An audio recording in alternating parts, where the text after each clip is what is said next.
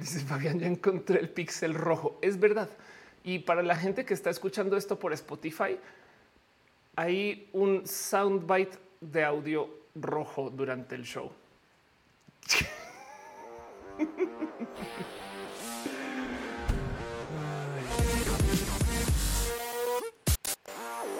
¿Quién, quién, quién me dio permiso de ser youtuber?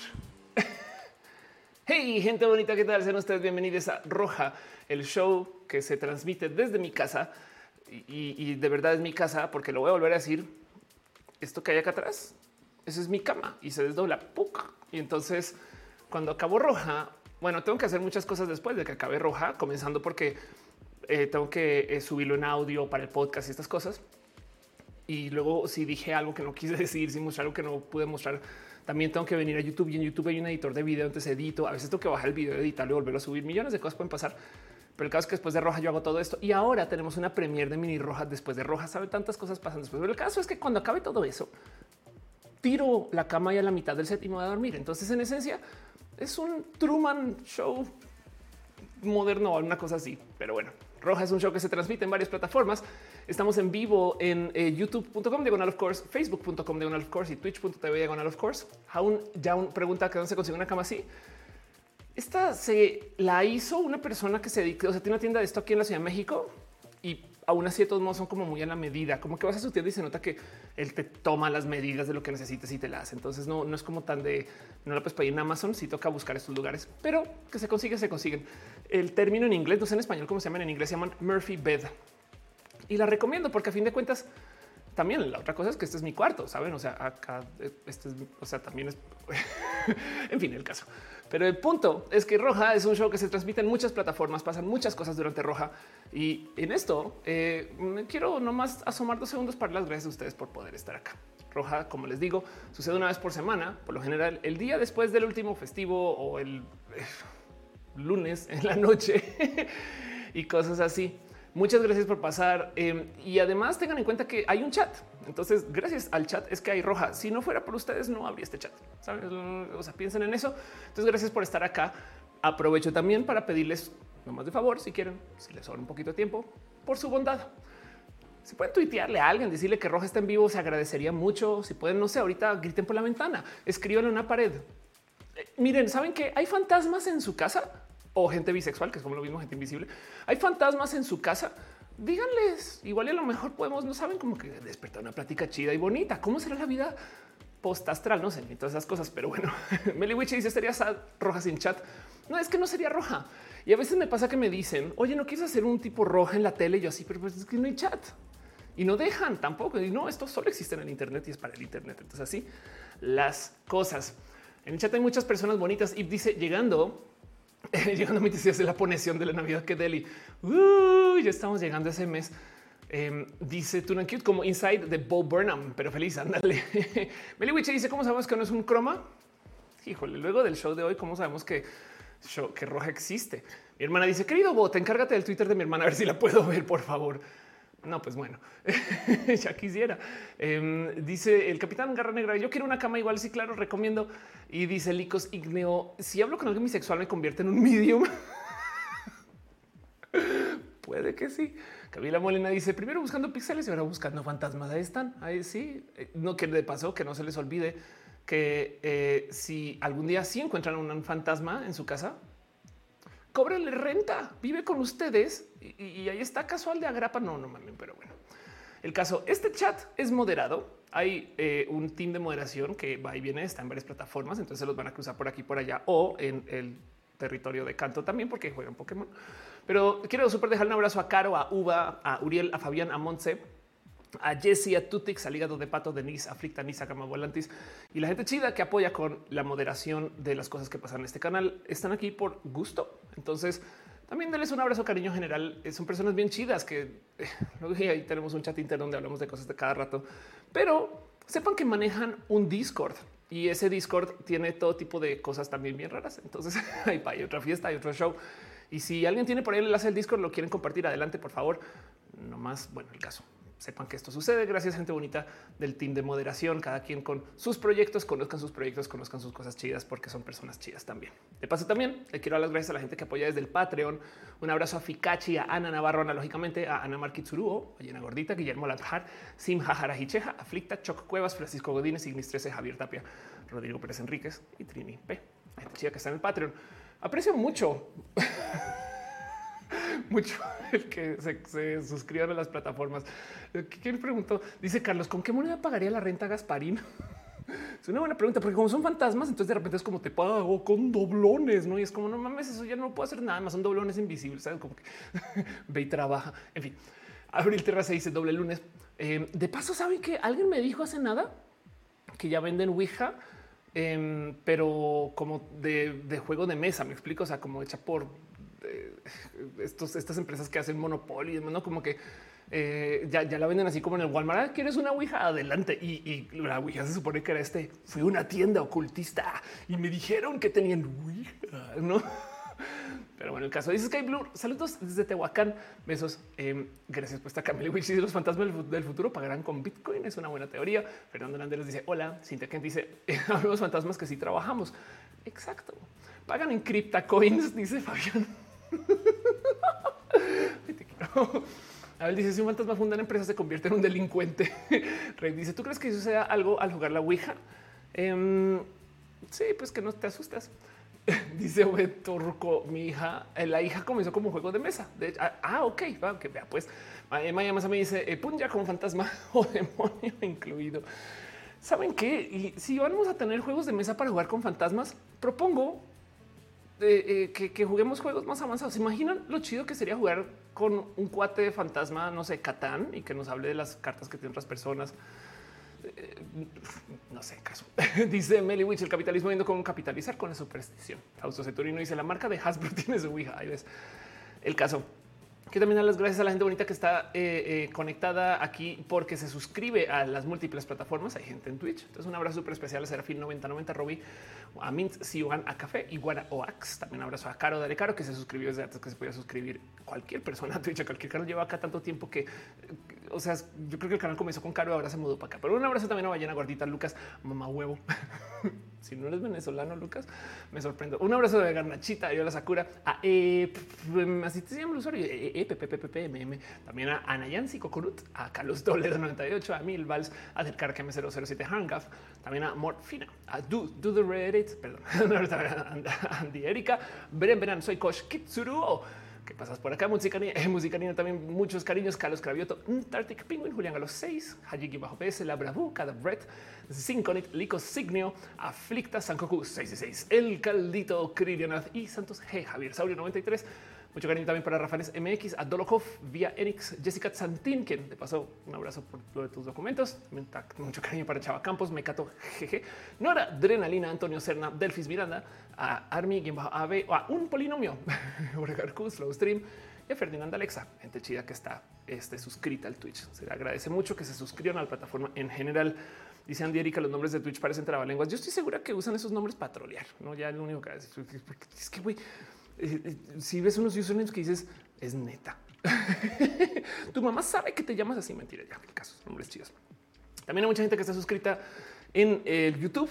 Entonces quiero nomás asomarme por la lista. Les súper dar las gracias este, eh, un abrazo a Leonardo Tejeda, Edgar Riego, a Aflicta, Mariana Rom Galvez, Luis Maclache, Aranza Steitzel, Carlos Comar, DBT, Mike Lugo, Brenda Pérez Lindo, Val, Valentina Perruno, te queremos también te queremos a ti, Perruno.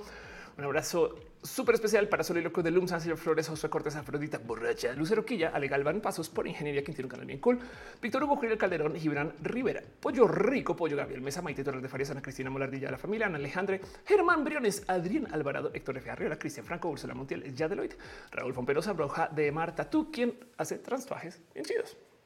Mucho cariño para Renier Cruz, un abrazo también para todos ustedes, pero bueno, también amor para Uric Bondar, Jessica Santín, Fernando Rivero, Katza, Azucena Baeza, Jessica Díaz, Cintia, Kent, Miss Wister 2, Estefania, Alanis B, Auster Aragones, Arnulfo García, Alejandra Ortega, Pamela Gutiérrez, Mavila Morales, Pablo de Hey, Chico, Chami News, Snake, La Rama del Coala, Jerónimo Continua, Jerez y RN, Gustavo Rocha, Emanuel Marroquín, Talía de Montserrat, René Alberto Ortega, Becky Santoyo, Jorge Díaz, Sensates de Mente, Lucia Fernanda Sanzures, Nora GR, Brian Marroquín, Wendy, Daniel Vargas, Flavio Malayo, Cira, También hacen el mercado Magdalena Álvarez, César Imperator, Luis Rodarte, Arbano Bobski, Sol Medio Estudio, Daniel Pérez, César Mariscal, Angélica Porras, Rosada y Aldo Aguilar.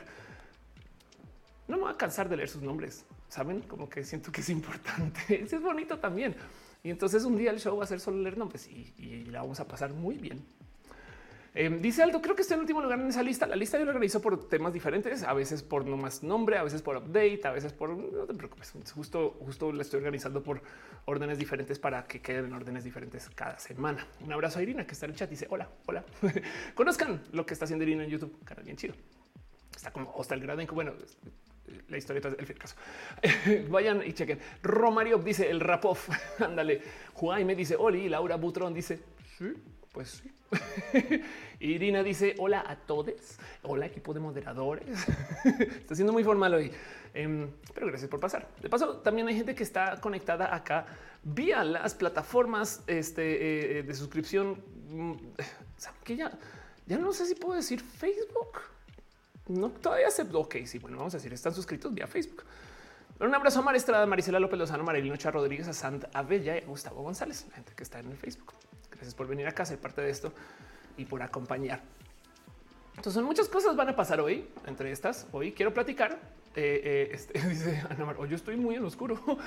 Em, eh, hoy quiero platicar acerca de un tema que me intriga mucho, que es esto de la síntesis de medios y me lo quiero gozar un buen. Entonces también me gustaría preguntarles el que siente con esto. Samael dice ya llegué tarde, pero llegué. Saludos desde California y a mi novio Alfonso que está en Monterrey. ¿Tú qué jugarías con un fantasma? ¿Irías a la cotorriza? Tengo no, no, capaz sí, o sea, estoy hablando sin saber, como siempre, pero em, la cotorriza no sé por qué lo tengo anotado como un lugar misógino. Puede estar mal, corríjanme ustedes. Entonces, como que, me, lo, o sea, automáticamente me detono un no peligro. Es la palabra cotorriza. Capaz estoy mal. No conozco la neta, no me ha asomado, entonces no sé. Pero em, lo que sí es, eh, eh, eh, sabes que sería divertido jugar con un fantasma Jenga, Jenga, porque nunca verías por dónde va a, saben como que sería no, esa no, ya, ya muy tarde, no? este dice en el chat eh, Irina, vayan a la historia detrás del grito. Exacto. Shout out para la historia detrás del grito, que ese sí es un canal chido.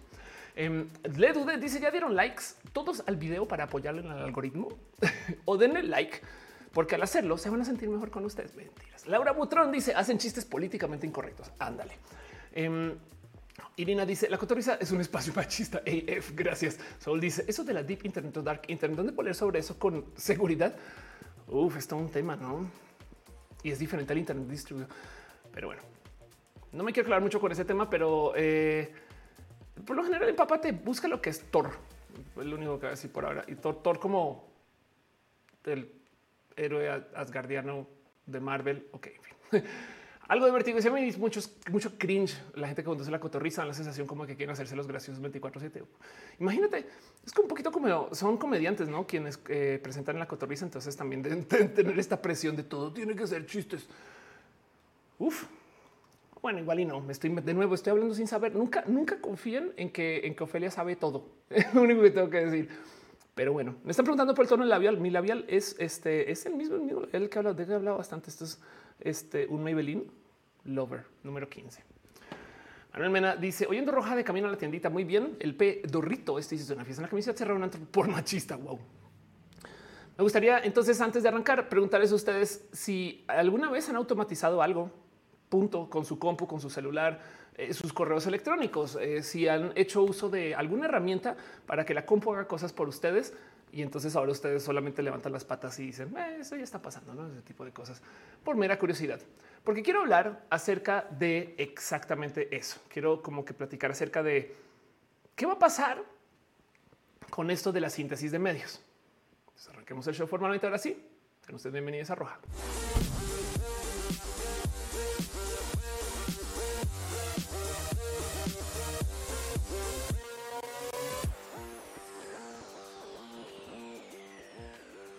Déjenme decirles que gracias a que los medios son horribles, tenemos una idea de la tecnología. Y es que es horrible también. Cada que yo presento una tecnología nueva, lo primero que pensamos es hoy como en este Black Mirror, saben, y da un poco de ya, ya ya suelten un poquito que, eh, también hay tecnologías que se buscan desarrollar para el bien. Me queda claro que por supuesto que todo el mundo puede abusar de las tecnologías, es evidente, pero, pero me da un poco de ay, cómo, cómo abusan los medios con siempre querernos asustar con cosas. Y, pues sí, la verdad es que del otro lado también vale la pena tener presente que puede que sí nos dé mucho miedo el hecho de que existan tecnologías como el deepfake, que por si no lo ubican al sol de hoy, tenemos problemas, pero el deepfake es esa tecnología que se puede usar para foto, perdón, para video manipular imágenes en tiempo real. Y hay unas muy buenas. En este caso, este es un video del 2018 este, eh, de Jordan Peele eh, hablando por Barack Obama, donde eh, literal puede reemplazar sus este, facciones, rostro y demás, y entonces puedes hacer que el presidente diga cualquier cosa. Esto nos da mucho miedo porque nos imaginamos que en cualquier momento alguien pueda agarrar esta tecnología y hacer cualquier tipo de estupideces. Pero si algo nos ha comprobado la historia de los últimos tres años, por lo menos desde que salieron estas tecnologías, digamos que a calidad masiva, es que la gente prefiere hacer memes con estas cosas. Saben como que también hay un poco de, o sea, sí, pero la verdad, verdad es que, por ejemplo, explotó en su momento en Fake Up y Fake Up, em, mucha gente la comenzó a usar, por ejemplo, para reemplazarse en memes. Entonces, claro, está el cuento de no es que en el porno y más. Sí, ok, eso puede suceder. Pero también del otro lado está este tema de cómo hay gente que han visto esos como videos de Britney Spears con el rostro de alguien. pues eso, no como queda un poco del sí, la tecnología se puede usar para el mal, me queda claro. Y por supuesto hay que tenerle eso visto y observado, pero pues también hay casos bonitos. Y hay casos que son muy, muy, muy bonitos. Dice para ponerse barba cuenta. Pues sí, exacto, para millones de cosas. Meliwich dice, dame Dani. Siente que dice, a mí lo que más me espanta es que nos ocupan la hora de manera predominante esas tecnologías. O sea, no en contra de la realidad virtual. Pero qué mal que sea Facebook quien lo está haciendo. Bueno, y en este caso em, no era Facebook, era Oculus Rift, una empresa que Facebook compró, pero sí te entiendo. Eh, Nora Adrenalina dice recuerden que pueden host para que sus contactos se enteren del stream. Muchas gracias Nora por decirlo. Eh, eh dice trabajo automatizado, integraciones y despliegues de servicios de software. Qué chido. Pruebas a páginas web orales. Metzli Gallardo dice claro que sí. Yo pongo mi despertador. que eso es un modo de automatizar. Tienes toda la razón. María López dice hacía las actividades para mis alumnos siempre de subirlas el domingo en la madrugada, las programan para que se publicaran el lunes en la mañana. Hace nada me enteré de alguien más que hace eso con los correos electrónicos, Kofko Fernanda Guerra, y, me pareció la cosa más cortés y amable del mundo. Y entonces me da un poco de qué grosera que soy. Pero bueno, el caso, un abrazo a ustedes. Andy Erika también dice mi trabajo anterior programaba los correos de los reportes em, y pasaba la última media hora sin hacer nada. Esta vez yo creo que haces bien. Gama Volantis dice host, host es una eh, eh, eh, sucede solo en Twitch, pero, pero sí. Meliwich dice yo la usé para descubrir definitivamente que soy trans con los filtros que te cambian de género. Ándale. Y dice, dice, y dices face me hizo trans. Dice Meliwich, qué tal, qué tal que sí. Pero bueno, el caso es que hay muchos usos bonitos de la tecnología em, del deepfake. quizás uno de los más como que eh, sonados son estos donde tú puedes como retocar fotos históricas, no? Entonces, em, con la tecnología de la, de la fotomanipulación o del entendimiento del rostro y demás, pues puedes agarrar las fotos de tus abuelos, bisabuelos, hasta tu mamá, papá, tíos, lo que sea, y, ver cómo se verían hoy. Y, este, me, da mucha risa porque, porque también, o sea, vean este Abraham Lincoln que le quita todas las arrugas, ¿no? también un poco de oye, oye, oye, em, este eh, aquí están aplicando su belleza hegemónica, no? Pero bueno, dice en el chat, este Fabián, no puedo creer que los mensajes de WhatsApp no se puedan programar. En WhatsApp for Business no se puede hacer eso. Y si no, quizás con algo tipo if this a lo mejor. Capitán Garra dice: Me gusta que usan esa tecnología para hacer un comercial de Día de Muertos. Es más, sabes qué? Perdón, Fabián, hay bots de WhatsApp full blown con los que yo he chateado. Entonces, seguramente sí hay como em, no más que capaz, en el WhatsApp de familia, pues el de casa. Giro dice: No sé si cuenta como bot, pero el recomendados de Instagram apesta. Siempre me muestra reptiles o te está diciendo algo de ti capaz si no lo sabes, si eres Skrull o eres reptiliane y entonces pues Instagram lo sabe, tú no, aprovecha e investiga. Mentiras, mentiras. Em, veo que están dejando muchas piñas porque eh, Fanny deja un abrazo financiero. Muchas gracias de verdad. ¿Qué es esto? Los abrazos financieros, cariño y amor que dejan ustedes aquí a modo donativos. Em, mucho, mucho cariño a la gente que está dejando también su eh, eh, amor en el Facebook. Gracias por pasar por aquí. También la gente que está dejando sus cosas chidas y bonitas en Twitch, como el caldito que se resuscribe y Kosh que también se suscribió. Gracias. Si ustedes de puro chance lo va a decir, lo va a decir. Si ustedes de puro chance ocupan Amazon Prime, tienen suscripciones gratis. Entonces sabían. Entonces, eh, pues les, les invito que si pues, quieren suscribirse en Twitch con Amazon Prime Roja. Yo no voy a decir nada, pero bueno, volviendo al show, de lo que yo eh, de las cosas que me saltan acerca del uso de las tecnologías de deepfake y de síntesis de medios, aguárdense con ese término, es que nos van a simplificar mucho la vida. Una de estas cosas que eh, claro que están pasando ahorita son estos pensares de, por ejemplo, este comercial que nos, eh, este comercial que es del 2019, que nos presentan un BMW. Ahora les voy a decir algo muy loco. Ese BMW que vemos ahí, que está ahí, que está iluminado, que nos lo está mostrando todo bonito y demás, pues, ¿qué creen? Órales, ¿qué creen que no existe? Ese BMW es un render em, que literal dibujaron encima de una escena grabada, no más por decir que se puede. O sea, la verdad es que esto es una, eh, un demo de Unity y nos están diciendo, sí, claro que podemos usar estas tecnologías para hacer este tipo como renderizado en tiempo real. Y podría guiño guiño BMW comprar una licencia de Unity súper chida para en vez de tener que mostrar los coches, nomás renderizarlos y hacer los comerciales en tiempo real. Eso claro que se puede hacer. Entonces, para mí estos son ejemplos bonitos de eh, cómo dónde se puede aplicar esa tecnología. Pero hay mucho más detrás del que exista que el mero, oh, se pueden hacer imágenes falsas. Y quiero hablar de eso hoy. Slowstream dice automatizar cosas o, eh, o prácticas no sería un indicador de que no queremos lidiar con eso. Para Twitter no sería como no querer lidiar con la interacción. Pues técnicamente es una forma de delegar, pero te entiendo. Irene alguien, alguien dice trabajo en Auronix, somos partners de WhatsApp, hacemos experiencias conversacionales y los integramos con los clientes. Vayan ya mismo y chequen Auronix, porque lo que está haciendo Irene es bien chido. Este cuento de justo poner eh, eh, a software a platicar con gente para mí es del futuro. Gracias por trabajar en eso. Carolina Robalcaba dice ¿Qué es lo que estaba en vivo de SpaceX? Em, no sé ahorita qué está pasando, pero lo vi desde la tarde, entonces no sé si es algo tipo lanzamiento. Capitán Garranga dice reptiliane que de Abel Ordaz dice yo aprendí en Internet a usar rudimentariamente los macros de Excel, que también es un modo de automatizar. Claro que sí, por su pollo.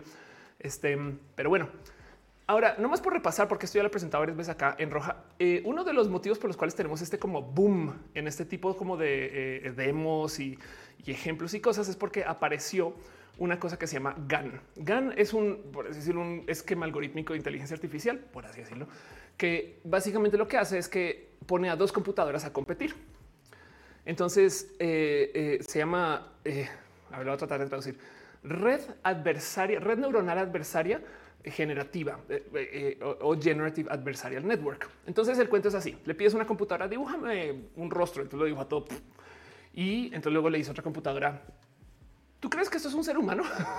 y la otra le dice, no, güey, o sea, yo no reconozco eso. Pero entonces la otra toma eso y arranca desde ahí y hace una otra propuesta y se la devuelve a la primera.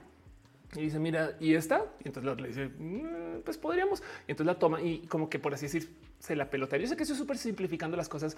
No me haga mucho caso con esto. Investiguen chido lo que es el GAN, pero para explicarlo. Y entonces tenemos estos como súper demos donde eh, eh, nos muestran el cómo tenemos ahora síntesis muy en tiempo real de rostros de eh, cosas que, eran genuinamente difícil de generar hace, hasta hace muy poquito. Esta es una demo del 2019 y da mucho de qué hablar porque el que una computadora pueda generar estas cosas, em, pues en últimas representa mucho para él. O sea, ubican que estas personas que estamos usando no existen, no?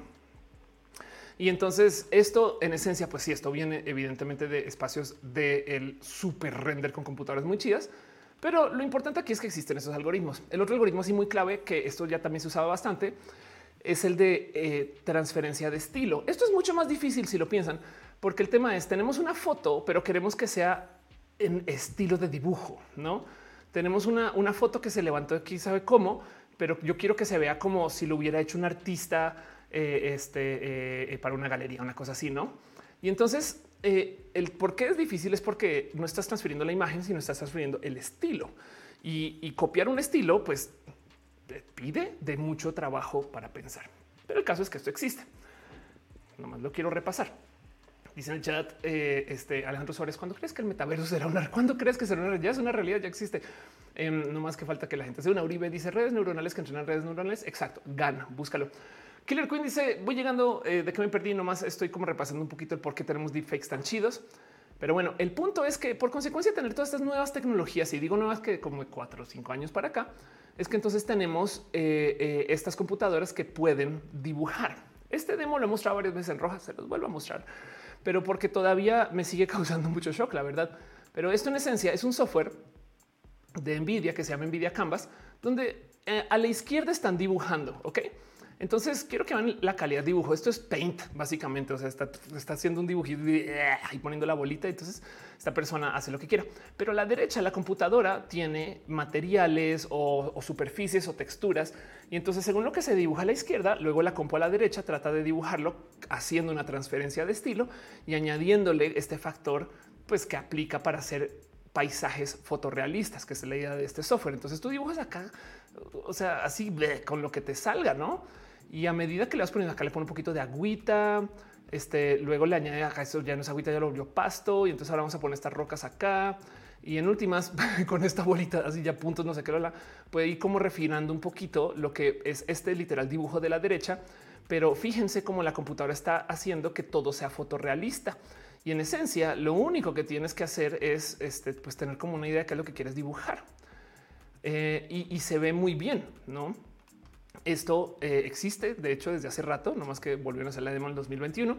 Y ahora no solo aplica para acá, sino pues evidentemente también aplica y quédense con esto porque ahorita lo voy a revisitar para la animación. Por supuesto que para todas las películas animadas que vemos no están animando desde ceros, tienen software que eh, básicamente les dicen este, este, este, esta calacaba caminando y entonces automáticamente hace la animación de cómo respira, cómo se mueve, cómo, cómo mueve la boca y estas cosas que implica que entonces no hay que animarlo desde ceros. ¿Y cómo se hace esto? Usando inteligencias artificiales que aprenden del cómo son las, o sea, cómo gesticula la gente, cómo se mueven los rostros y no sé qué. Y todo eso queda como preprogramado, por así decir. Dice Melewichi que, que la inteligencia artificial dibuja mejor que yo, dice. Dice Chava Castellanos, hay una página que se llama This, ah, ya voy para allá, no la voy a spoilerear, pero gracias por decirlo, exacto. George Lynn dice, eso me recuerda el video de Lindemann, es, viejo video de Uriel dice, pasé mi materia de costos gracias a que automaticé las tablas de los ejercicios en Excel. Era divertido acabar los ejercicios en un par de minutos, ándale. Dice Meliwich, ¿aún necesitan animadores? Claro que se necesitan animadores y ya vas a ver por qué. Pato Sánchez está súper cool. Creo que esto se relaciona con live que queremos hacer nuestro canal hablando de las uñas en la música. Qué Bonnie eh, me muero por saber cómo va a ir eso. Pero bueno, el punto es que eh, sumando todas estas tecnologías están pasando cosas muy locas. Y miren, esto ya es mantra de roja, pero yo vengo acá para decirles a ustedes que todas estas cosas tratemos de observar y no juzgar. Saben, yo sé que nos pueden dar miedo, yo sé que puede, yo sé que un poco de shock futurista, millones de estas cosas, pero guardemos eso y, veámoslo como desde la nerdez, como wow, esto se puede hacer, como si fuéramos eh, eh, científicos y científicas locas o, no, como si nos perdiera así de chavetadas, así un para loca. Y, veámoslo con esos ojitos, porque la verdad es que es una tecnología muy chida. Luego, si quieren pensar en ustedes en los usos malvados, entonces nos asustaremos y no me les dejo ahí el pensar que si ustedes están pensando solamente en los usos malvados, algo quieren. Bueno, mentiras. El punto es, sumando todas estas tecnologías, pasan cosas como estas. Esto no sé si lo vieron en su momento, yo sí, pero fue un comercial que grabó Bruce Willis. Esto es un comercial ruso donde Bruce Willis está en un barco y es básicamente un tipo de James Bond, ¿no? Entonces, este, eh, eh, pues nada, aquí está el personaje y demás y eh, contesta la llamada y tal y tal y dicen cómo está negociación, em, donde, además entonces Bruce Willis, em, gracias por los, aquí está y entonces platican y demás, ¿no? Eh, y hay algo que decir del comercial o básicamente el por qué se volvió famoso. Y es porque eh, el comercial no se grabó con Bruce Willis. Como lo dice muy bien su descripción, esto no es Bruce Willis. Em, eh, bueno, este vato no es Bruce Willis, pero este que está ahí, eso no es Bruce Willis. ¿Qué pasó o qué hicieron? Nomás para dejarlo ahí otra vez. Bruce Willis prestó su imagen. Hicieron todo el comercial sin él. Y ya, fin, eso es todo. Y esto es algo que hoy en día se puede hacer, lo cual entonces deja un buen de dudas del qué es ser talento, saben? Porque, porque ya, ya, o sea, si no tienes que estar presente para hacer estas cosas, déjala. Belewichi dice George dice por el alemán de un poco así. Belewichi dice la versión mexicana es el comercial de Cantinflas de Soriana. Ándale. Eh, Maníaco dice creo que puede ser útil para bloqueos creativos, aumentar las posibilidades de creación. Muy bien. Y ya voy con eso. Tienes toda la razón. Eddie Permac dice en Coco tuvieron un problema muy chistoso por usar esos huesitos preanimados. La ropa se le hundía en las ranuras de las costillas.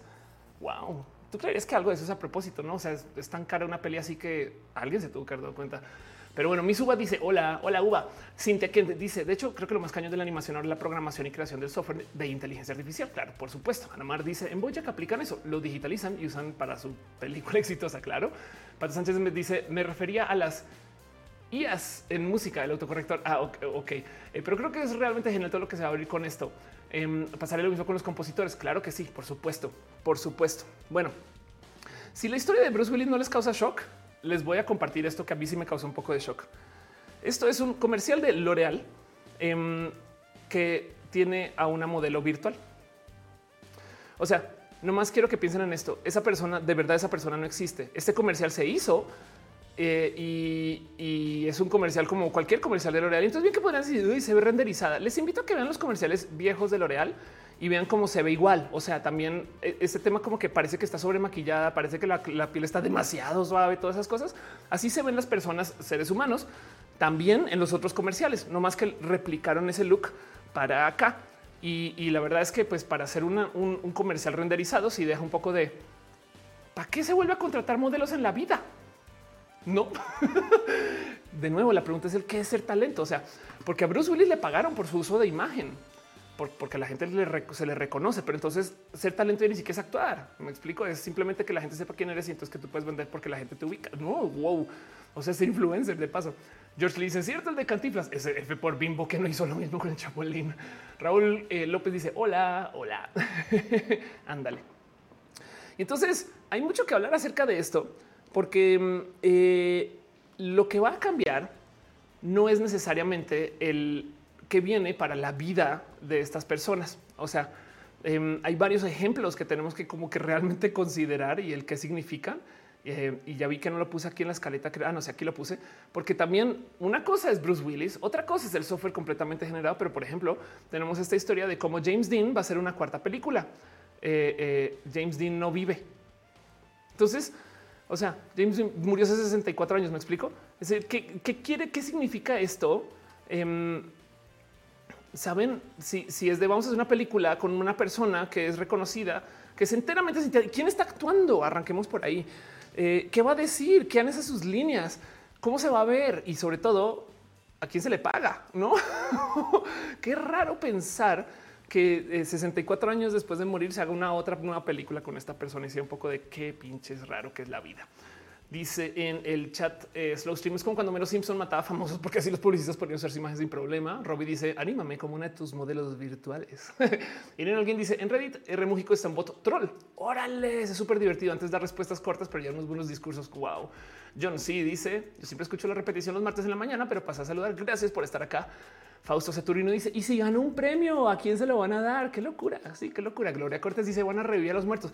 La verdad es que en muchos modos las tres películas anteriores de James Dean hacen eso ya, no? O sea, también hay que considerar que, esas pelis se siguen comercializando, pero el que ahora su imagen eh, eh, vuelva a aparecer dice mucho. Se dice aquí se le paga para que mande un saludo de cumpleaños renderizado.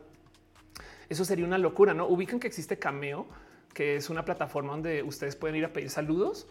Wow, me acabas de volar los sesos con eso. Em, entonces tú puedes venir acá y pedir un saludo de este el pibe Valderrama si te interesa algo así. Eh, o, podemos ir a buscar el cast de eh, The Office y entonces eh, pedir un saludo de cualquier, de, cualquier persona que esté en The Office y, pues con, por 1200 pesos consigues que Ewan Macintosh deje un saludo, no por así decirlo el caso.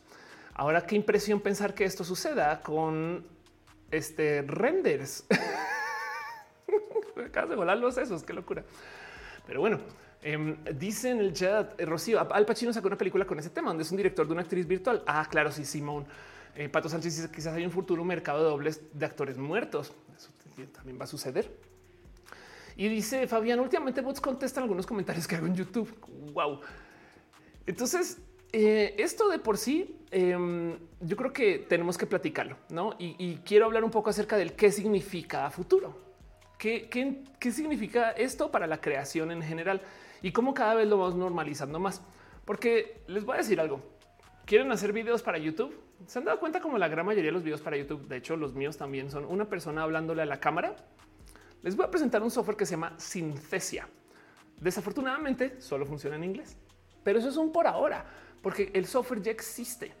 Y Synthesia es un software donde ustedes pueden tomar cualquier texto este eh, eh, y generar, ah, bueno, que me tengo que, registrar, pero pueden tomar cualquier texto y generar un video a la medida renderizado sobre el guion.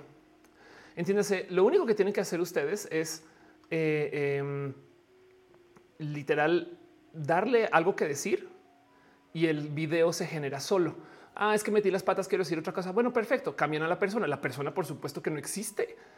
Y entonces pueden hacer estos videos y los pueden además luego editar sobre la marcha. En este caso, Sintesia se vende para hacer como videos de entrenamiento, no como de hola, bienvenido a mi empresa. Te voy a dar el curso de cómo hacer esto, aquello y demás. Y ya. Y de paso también puedes tú subir tu propia voz. y lo que trata de hacer el software es de machar la voz con la boca. Entonces ahí les dejo ese pensar, porque quiere decir que de muchos modos la chamba de ser youtuber pues ya se automatizó. Y, lo dejo ahí porque esto en, últimas pues se va a usar. O sea, va a haber alguien que genuinamente va a comenzar a hacer esto en tiempo real. Le dice deepfake es como conocía a Mariana, como conocía a Mariana Rodríguez. Eh, sí, Arnulfo que se hizo feliz una creación de inteligencia artificial. No seremos todas una inteligencia artificial, pero una Matrix puede que sí. Chava Castellanos dice: Había escuchado que se pueden utilizar herramientas de inteligencia artificial en películas stop motion para aumentar la cantidad de frames. Claro que sí, eso también sucede. Y Tunankios dice: Los VTubers. Exacto. Hay gente que ya genuinamente usan sintetizadores de voz y texto.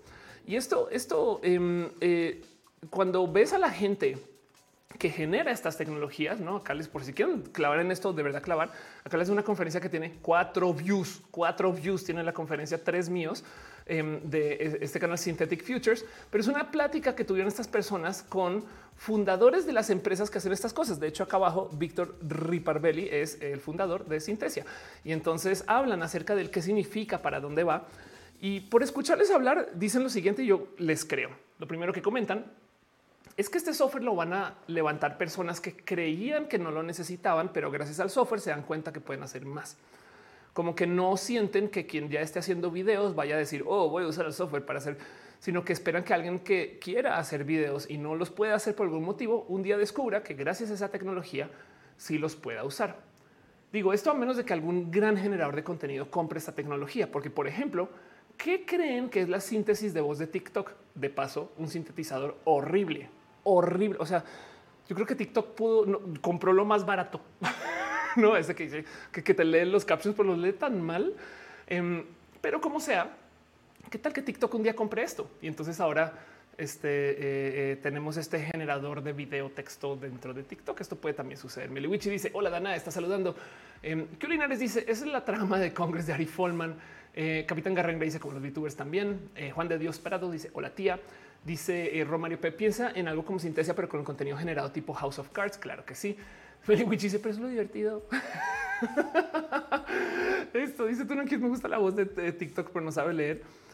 Y pues bueno, entonces el punto es tenemos estas generales, estas, estas fantásticas herramientas, tenemos acceso a que eso se pueda hacer y están hechas justo para las personas que no son súper, hiper, mega pro. Están hechas para que ustedes o yo, bueno, no sé capaz si ustedes sí son súper, hiper, mega pro, pero para, para gente que quiera como qué tipo de eso, hacer videos desde cero y, que no se quiera meter al tema de y que cámara compre estas cosas. Y eso es como a quien están aventando el producto que otras personas lo levanten después. Pues bueno, porque también luego quiero hablar un poquito acerca de la automatización. ¿Qué significa el que te automaticen así? Y, es que el punto aquí es que gracias a que tenemos estos generadores de contenido, la síntesis de medios, la otra cosa que va a cambiar es que ahora vamos a tener un paradigma de diseño que ya se mencionó acá y me gusta mucho que ya lo tengan muy normalizado, porque cuando hablo con gente acerca de esto todavía causa un poco de shock. Pero es que sean ustedes bienvenidos por segunda vez, porque ya lo hice en roja antes también, pero sean ustedes bienvenidos a la era de la creatividad algorítmica. Entonces, ¿qué es la creatividad algorítmica? Pues que en esencia, eh, este eh, Amazon sabe, ahí está, que en esencia Amazon sabe eh, qué va a vender y qué no va a vender según em, aquí estás. Amazon sabe qué va a vender y qué no va a vender según ahí estás, qué decide el algoritmo que quiera vender. No, esto es todo un tema porque pues saben qué mostrar y qué no mostrar y qué recomendar. Pero también del otro lado, esto quiere decir que si ustedes quieren vender un producto en Amazon, pueden hacer pruebas A, B. ¿Qué significan esas pruebas A, B? Pues que ustedes igual y pueden, si quieren vender una playera, suben la playera con diseño A y la playera con diseño B y, ver cuál se mueve. Fin. Y entonces, según cuál se está vendiendo, es la que mandan a producción. se acabó ya que se está vendiendo ese tipo de cosas. Eso lo permite Amazon.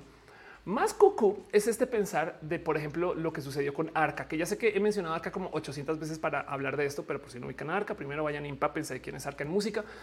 Arca en el, en el 2020 hizo 100 remixes de una canción y los generó con inteligencia artificial. Y el, entonces, ¿el qué significa el que haya hecho esos 100 remixes? Em, primero que todo implica que, o sea, imagínense la cantidad de producción, ¿no?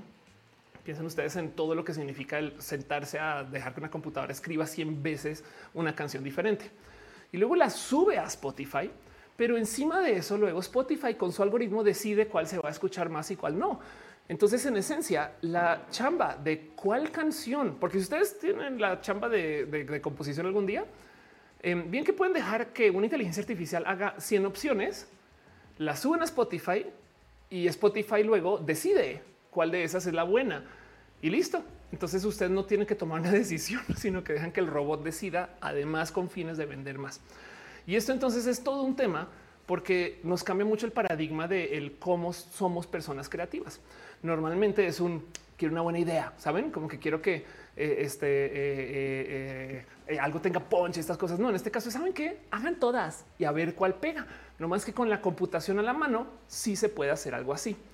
Y lo digo porque entonces, claro que tenemos millones de opciones para hacer millones de este, eh, ítems generados. Por supuesto que ubican este website y si no lo ubican, vayan y diviértase.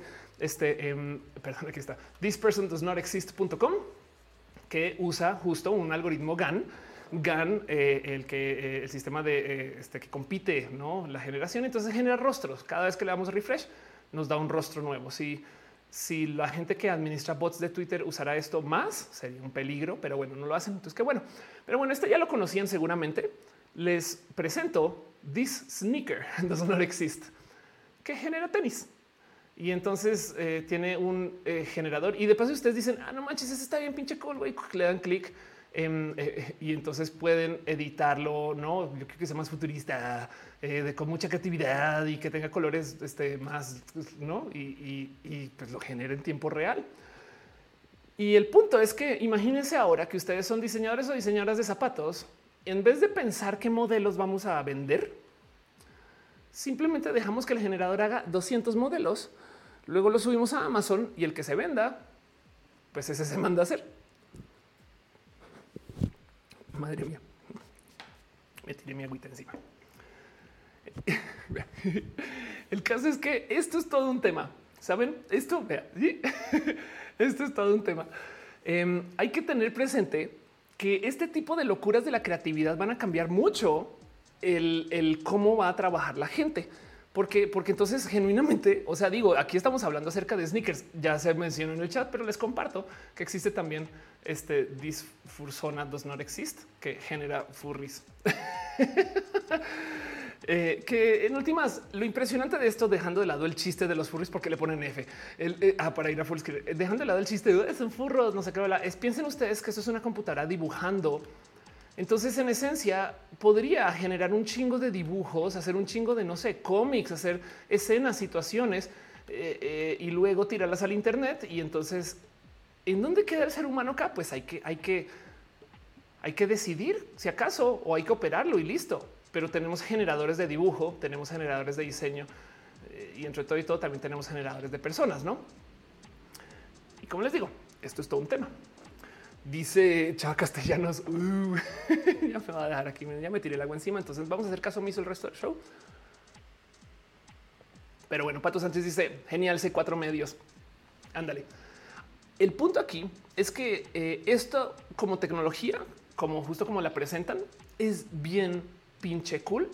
Si tomamos en cuenta el, es que no se trata de los deepfakes, se trata del nuevo negocio que se está generando alrededor del que tengamos síntesis de medios porque la verdad, verdad es que, pues sí, claro que podemos tratar de generar uno o una youtuber alrededor de esta tecnología. O sea, alguien sí lo va a tratar de hacer como negocio. Y entonces se los dejo ahí porque no solo está sucediendo acá. Piensen ustedes que el que se pueda generar medios implica que podemos, antes de crear, simular. Y las simulaciones son muy buenas. Entonces les voy a contar algo que puede que ustedes no tengan muy presentes, pero sabían que las películas de Marvel se hacen años antes. Y cuando digo años antes, es que existe esta cosa que se llama previs. Previs es una previsualización de cine que nos muestra las películas pues en un render como de muy baja calidad. Y entonces, literal, antes de que lance la película, tienes tú acá estas personas que están dibujando toda la película para que se pueda ver cómo se va a grabar.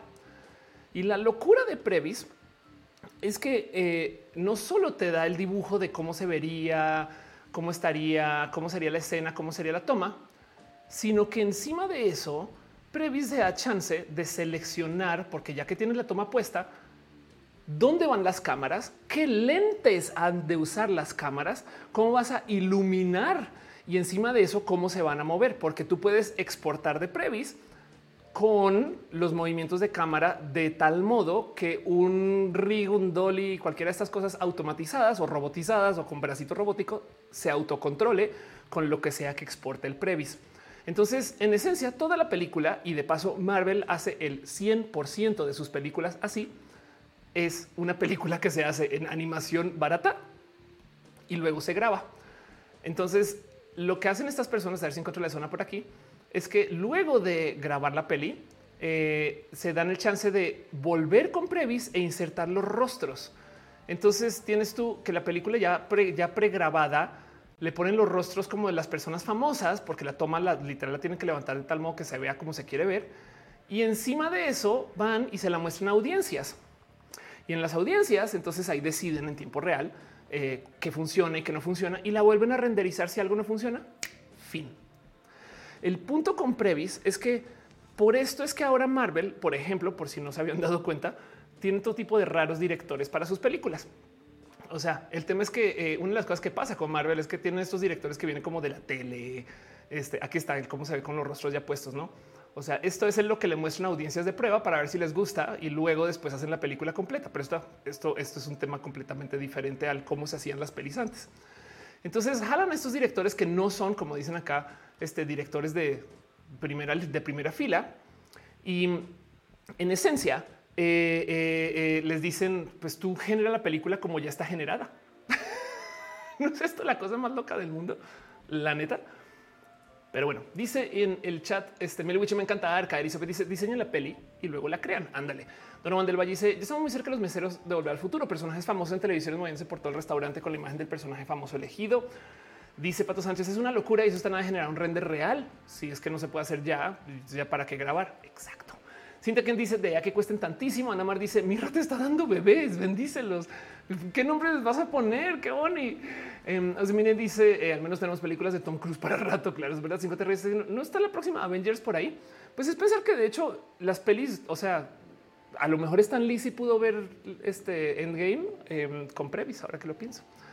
Pero bueno, el punto es que también eh, cosas raras, eh, por ejemplo, Marvel ya perdió a una directora por este mismo motivo. Esta, esta historia de cómo Black Widow la iba a dirigir una directora Lucrecia Martel quien rechazó la peli porque dijo, eh, porque le dijeron, no te preocupes porque las escenas de acción ya están hechas. Y, lo que decía es un, ¿cómo que ya están hechas, güey? O sea, entonces, ¿qué voy a dirigir? No, y en esencia es porque el trabajo de dirección que le está dando Marvel a la gente no es un quiero que me des el ángulo creativo, sino es un hola, la película ya está hecha y entonces eh, nomás quiero que la grabes para que se vea igual que el render. y da un poco de esto como que, o sea, em, esto cómo va a funcionar en el futuro, no? Em, esta escena en particular, de hecho, eh, la famosa escena de cuando llegan todas y demás, etc. Eh, justo lo que están explicando en este video es que tenía varias pruebas de cómo hacerlas, se la mostraron a varias audiencias y al final decidieron qué mostrar. Y viene justo por eso. Entonces, ya que la audiencia decidió que esto les gusta, pues como director o directora, no, tú no estás para decir, uy, sabes que a mí me interesaría más que Spider-Man llegue a la derecha. Es de no, güey, ya se decidió, está desde ahí y la computadora lo renderizó así. 5JR dice que entonces qué caso tienen los directores y ya está grabada. Exacto. A eso voy con todo esto. Eh, Becky Santos dice: No es que pasó lo mismo en Eternal, solo la quiero ver por Chloe Sao. Eternal es chida. Vela, eh, Jorge Lobo habla de GPT-3, ya voy para allá. Jaun RG dice: ¿Cómo no se les ocurrió hacer con la primera versión de Sonic? Ándale. Abel Ordaz dice: ¿Hay un generador de arquitectura? Sí. Eh, Donovan del Valle está muy cerca de los meseros de el futuro. Ya había leído eso, pero bueno. Y dice Mario 15. Entonces el problema de James Gunn casi que puede haber sido más de más de marketing. No, pues el problema de James Gunn era muy real, pero de todos modos esto también está ahí. Entonces, em, primero quiero hablar dos segundos acerca de un tema que siempre sale a luz cuando yo hablo de esto y es que el sentir normal de estas cosas es me van a automatizar que tiene tantito de verdad el, el pues güey, no manches, si hay una computadora que está generando estas cosas o hay gente que está trabajando en esto desde la simulación y demás, y eso es lo que se vuelve la, verdad. Entonces, pues claro que mi trabajo creativo a dónde va a dar a parar. Por ahí como volantis hablando de esto. No, yo estudié esto y entonces ahora como que las computadoras están haciendo. Bueno, bajarlo en dicho porque siempre me gusta dejarlo en dicho. Em, cuando aparecen estas cosas que, que, son estas tecnologías de la, este, de la automatización, lo mejor que se puede hacer en vez de decir me reemplazaron es adoptarlas. Les presento eh, Cajolo. Cajolo es un generador de código que en esencia es una inteligencia artificial que pues, pues sí tiene como que un sistema muy simplificado para que ustedes puedan escribir código. Y entonces pueden ser de muchos modos personas que están desarrollando apps sin saber explícitamente cómo se escriben. ¿Qué significa esto? Pues que en esencia volvamos a la plática de estas personas que están planeando lo que significa este futuro donde existe la síntesis de medios. Pero lo que dice, eh, eh, lo que dicen es que a quien estamos buscando es a la gente que no necesariamente estudió programación, que nunca pensaba eh, este, que iba a necesitar, pero que ahora gracias a que están estas herramientas, entonces ahora tiene acceso a hacerlo. Así que yo les dejo esto. En vez de pensar me van a reemplazar con las tecnologías, es ahora ustedes las usan como programmers, capaz y lo que pueden hacer es justo como Previs, generar o pregenerar el código y luego simplemente le cortan las colitas de las cosas que no funcionan ya a mano. Y eso es un proyecto hecho a la medida para alguien, pero gracias a que usaron un generador, todo salió más rápido. Y lo digo porque muchas de las cosas que vienen ahora que tenemos este tema de la síntesis de medios, yo creo que nos va a poner muy a prueba. El verdadero dilema no es la automatización sino es cómo va a reemplazar la industria, sobre todo la industria de los contenidos. Porque ustedes puede que no lo sepan o puede que sí, si son TikTokers, si son YouTubers, si se hacen contenidos de un modo u otro, puede que esto ya lo tengan muy presente. Pero existe una cosa que se llama el dilema del contenido. ¿Cuál es el dilema del contenido? Que las plataformas te piden contenido. Es un hecho. O sea, para que entiendan, para que el algoritmo de Instagram les quiera, esto no es un número fijo, esto cambia mes con mes, pero, pero eh, esto, esto, ese tipo de información se comparte mucho. Pero para las cuentas, vean, para las cuentas con menos de mil seguidores, sería óptimo que publiquen por lo menos 14 veces por semana. Para cuentas de, este, de mil a 250 mil seguidores, publiquen entre 14 y 20 veces por semana. Y para cuentas de más de 250 mil seguidores, publiquen solo una vez por semana.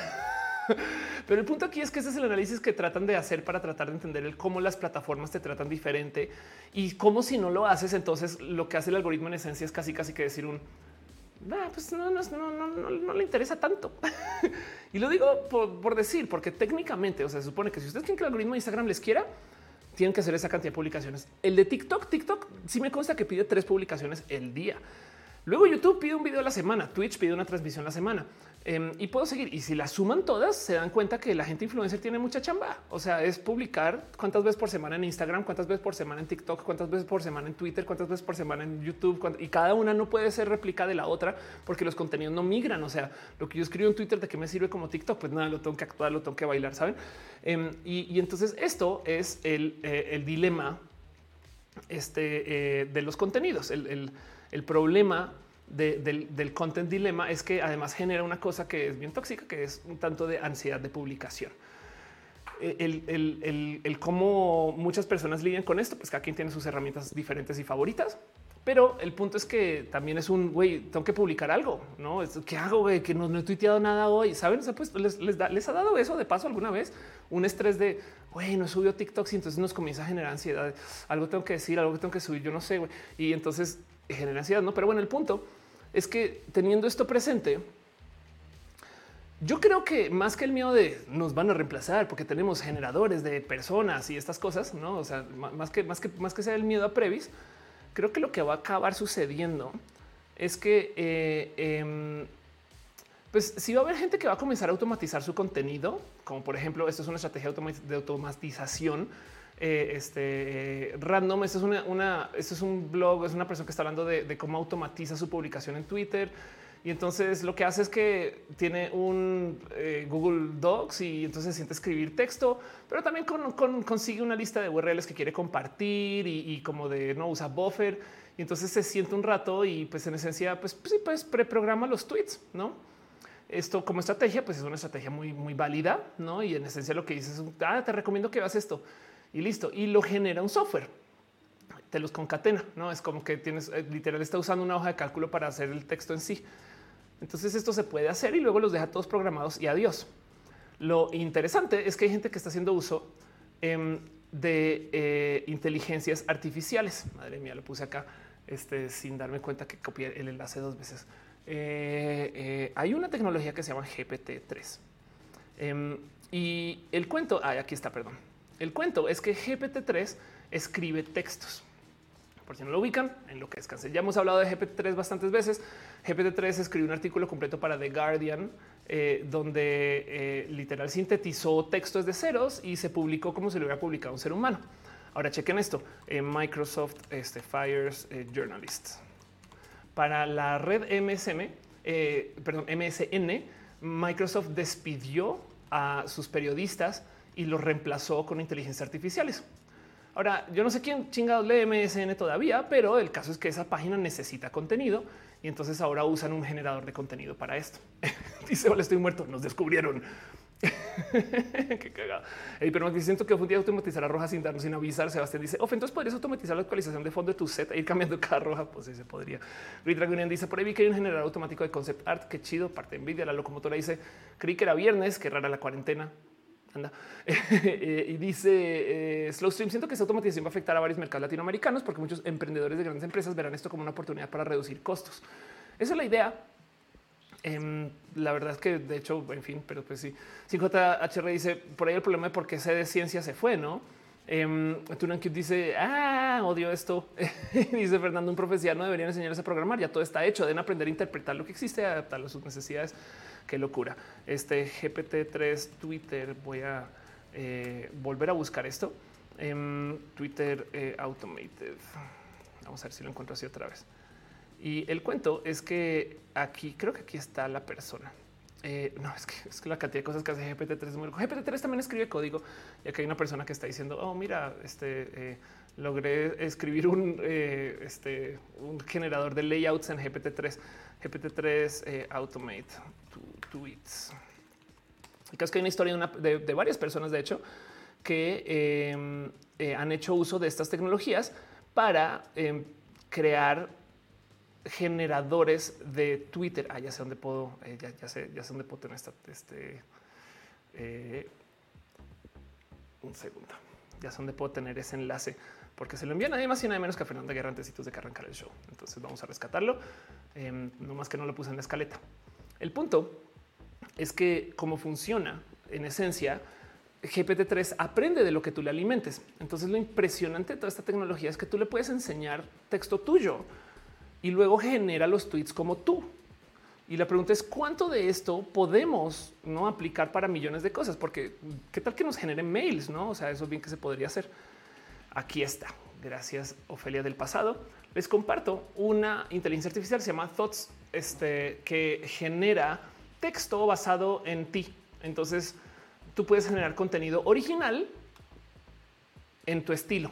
O sea, si no saben qué postear en Twitter, pueden venir acá y con su eh, modo de redacción, entonces pueden generar tweets nuevos y entonces luego los dejan todos programados y ahora Twitter va en piloto automático. Y esto, por si no queda muy claro del cómo funciona, la neta, neta, yo todo lo que digo es que esto es exactamente el cómo, por ejemplo, podría funcionar jugar o el Rift.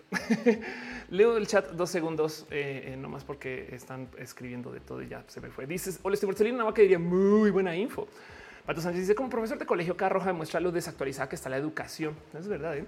De hecho, cualquier sistema de educación que enseñe a memorizar ya no sirve porque en esencia la memorización en la era de la computación no aplica. O Barrios dice está en programación. Ahora con Copilot creo que hasta experimentos para hacer videojuegos que se programen por sí solos. Sí, claro, por supuesto. Emilio Axel dice quiero escribir un tweet ahora. Adelante. Em, y eso existe. Eh, de paso, este ejemplo de Wild Rift, por si no saben cómo funciona, es Wild Rift es eh, eh, un muy bonito una versión de League of Legends para móvil, por si no lo ubican. Muy cool, muy chida, que tiene el tema que si ustedes, como están en móvil, a veces no tienen conexión buena. Entonces, lo que sucede es que si de puro se están jugando con alguien y se van o se desconectan o pierden la red o lo que sea, se les acaban los datos, para que las otras personas puedan seguir jugando, Wild Rift le reemplaza a ustedes con un robot que me parece brutal de lo frío que es. No es como, es como de sí que chido, pero ahora, ahora te va a poner con un robot. No es como de wow, me reemplazo una máquina. Pero en últimas, eso sirve para que la gente siga jugando y, da un poco del qué locura que existe esta tecnología. Ahora, esa tecnología es vieja em, eh, porque tenemos todo tipo de robots que han aprendido a hacer todo tipo de cosas. Forza, no vamos a hablar de Forza nuevo. Forza, desde el 2014, tiene una cosa que se llama Drive Avatar para exactamente lo mismo. En esencia, es un bot que juega el juego de carreras y medianamente aprende de ti, pero la idea es que tú puedes dejar a tu consola jugando el juego y no estar ahí. Queda un poco de raro el pensar el cómo, por qué no le enseñamos a las computadoras a trabajar por mí. no, en vez de jugar por mí. O sea, yo quiero que yo quiero automatizar mi trabajo para jugar más tiempo, pero me entiende. Ale Carre dice, pero es bonito escribir tu tweet en persona personal, aunque a veces se meta la pata. Pues claro que es bonito, no más que hay que entender que hay software que lo genera y a donde voy con todo esto es, quiero dejar claro que em, esto, a ver, ya les mostré justo el Sintesia, ¿no? Entonces, Sintesia genera este tipo de eh, eh, interacciones donde tienen eh, a una persona que se genera automáticamente para hacer videos que presenten cosas, que digan cosas y, todo está escrito por texto. Si sumamos esto a GPT-3, em, esto, el software o la inteligencia artificial que genera texto, pues técnicamente podríamos escribir el guion y sintetizarlo para YouTube. Se los juro que alguien lo va a hacer. Además, porque para rematar, dicen Jarvis termina mi tesis. Exacto, exacto. Porque el tema aquí es que hay que considerar que no solo se trata de que eh, nos estemos generando los tweets y demás, sino que pues les acabo de decir que existe el dilema del contenido. Entonces, claro que va a haber gente que va a tratar de generar sus contenidos con este tipo de cosas. Y, hay todo tipo de raras interacciones que se van a dar por eso, porque por consecuencia, si ahorita Instagram nos pide todos esos posts por semana, en un mundo donde hay generación de contenido tan ilimitada, nos va a pedir aún más. Saben? Como que el punto es que eh, van a dar por hecho que la gente va a tener acceso a tecnologías así o la gente va a subir tanto contenido tan nuevo que en últimas el algoritmo se va a acostumbrar a siempre tener contenido nuevo puesto ahí por otros robots. ¿Y quién lo va a consumir? Bueno, primero que todo, un algoritmo tiene que decidir a quién se lo va a mostrar. Entonces esto es bien pesado. Esto no solo es un tema de eh, vamos a tener alguien que me va a reemplazar como guionista. Me explico, es vamos a cambiar el cómo funcionan las redes sociales porque con la síntesis de medios las redes sociales van a tener que decidir si esto es algo que va a construir en un sentido o no, o va a generar más interacciones o no. Y entonces luego tenemos estos bots que interactúan, así que va a ser muy raro todo esto. Y el punto es que esto ya sucedió, por ejemplo, en yo había hablado acerca de qué son los NFTs en roja, pero no más por dejar en claro de nuevo el que significa tener un NFT. NFT significa non fungible token, ¿no? Y entonces en esencia es un em, este, vamos a ver qué dice la BBC que es. En esencia es un eh, sistema de validar que algo es lo que es. El ejemplo que yo di cuando lo platiqué es tenemos un cómic. El certificado de validez del cómic, eso es el NFT.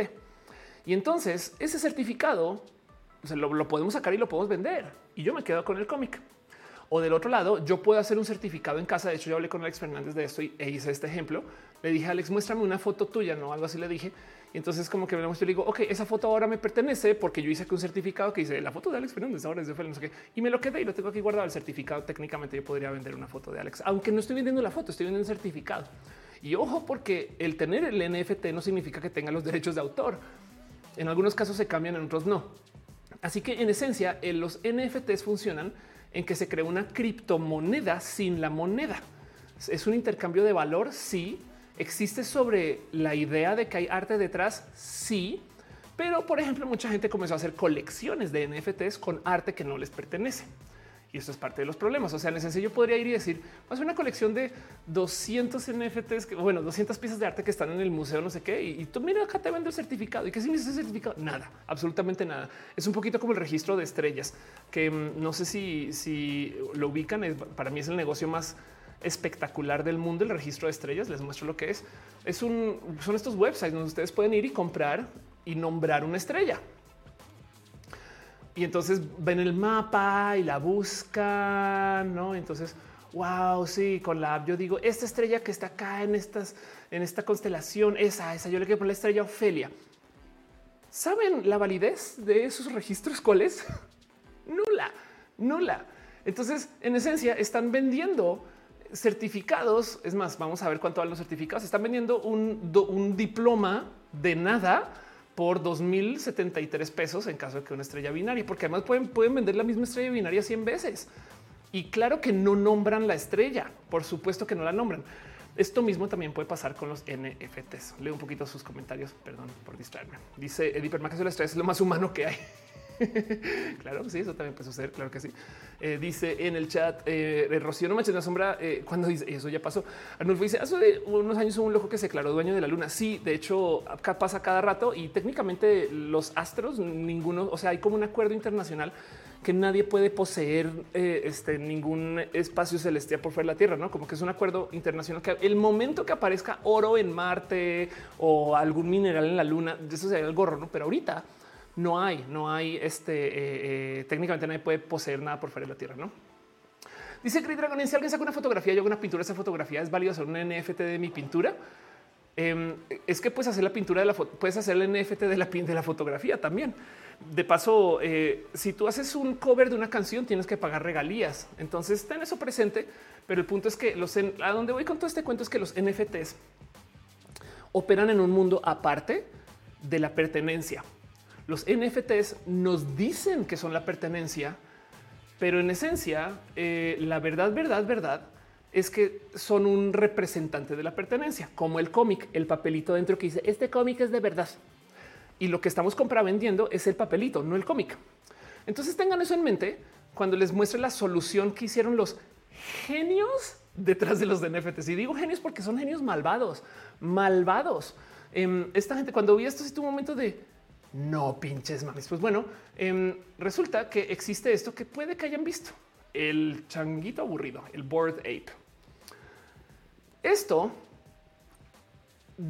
hasta pone muy en duda el que es el arte y ese es el problema.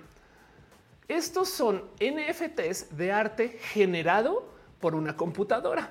Cada uno es único y entonces ninguno se va a parecer a ninguno otro. Hay tantas opciones de generación que no se pueden tener dos iguales.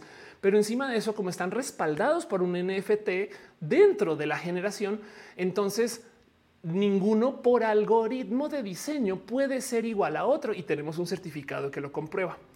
Esto es una locura porque lo primero que dicen es eh, le hicieron trampa. Eso no es arte. Y aquí yo les hago la pregunta: ¿qué es el arte? Saben? O sea, por eso digo que son, de, son cosas de genios malvados, como que lo que dijeron es un pues sí, sí está como medio jodido este cuento de que alguien tome el diseño de alguien, no sé qué, y yo no sé dibujar, porque no hacemos que la computadora misma lo dibuje. Y ahora tengan presente que las computadoras técnicamente por ahora no se pueden responsabilizar por lo que hacen legalmente hablando. De hecho, hubo un fallo hace muy poquito en la Corte Suprema en Estados Unidos. En esencia, em, la computadora no puede poseer eh, un derecho de autor. Lo tiene que responsabilizar una persona, lo cual me parece de paso está genial porque da el poco del ok. Entonces, por muy que una computadora puede ser abogado, tiene un abogado tiene que firmar un ser humano. Capaz si la computadora sintetiza todo el texto, el contrato, no sé qué, lo verifica, lo lee, lo checa y demás, pero todavía un ser humano tiene que darle yo soy quien valida lo que está haciendo mi computadora asistente, mi esclava computadora que pensó por mí e hizo todo. Yo no hice nada más sino firmar. Bien, también bien profundo eso. Dice pero esos del medio tienen la misma. Em, no, pues el punto es que no, al revés. O sea, la, cantidad de eh, eh, iteraciones que se pueden conseguir haciendo los board apes es inmensa. Y entonces eh, ese es el punto que ninguno se parece, o sea, se parecen sí, pero ninguno es el mismo. Ninguno es el mismo y deja muchas dudas, muchas, muchas, muchas dudas. Porque qué significa esto? Saben como que sí, un poco de güey, esto ya está muy cucu. Pero entonces atemos esto con lo que les estaba mostrando del cómo tenemos un raro mundo que vamos a enfrentar, donde tenemos que aceptar que las computadoras son creativas. Quería hoy hablar de esto porque les quería mostrar que hay software que nos reemplaza, pero que el tema es que nos reemplaza desde lo creativo. Dice Meliwichi no están bonitos. Pues sí, exacto. Todo el arte tiene que ser bonito, no? También a la amiga dice Picard probó que Data es un ser vivo ante la jueza de la flota estelar. Sí, pero no más por dejar eso en hablado para la gente que no sabe qué está pasando. Em, hay una, hay un episodio de Star Trek que se llama Measure of a Man que me parece muy bonito, em, donde eh, tienen que comprobar que si Data es un androide y le pertenece a la flota estelar o si es una persona y esa persona este, eh, aquí está, esa persona eh, pues puede decir sobre su futuro, ¿no? Y el cómo lo argumentan para spoilerle todo este episodio, lo que dice Picard es qué tal que si sea una persona, cómo nos van a juzgar en el futuro, porque si resulta que no es una persona y, le dimos libre albedrío, pues va a vivir su vida y ya.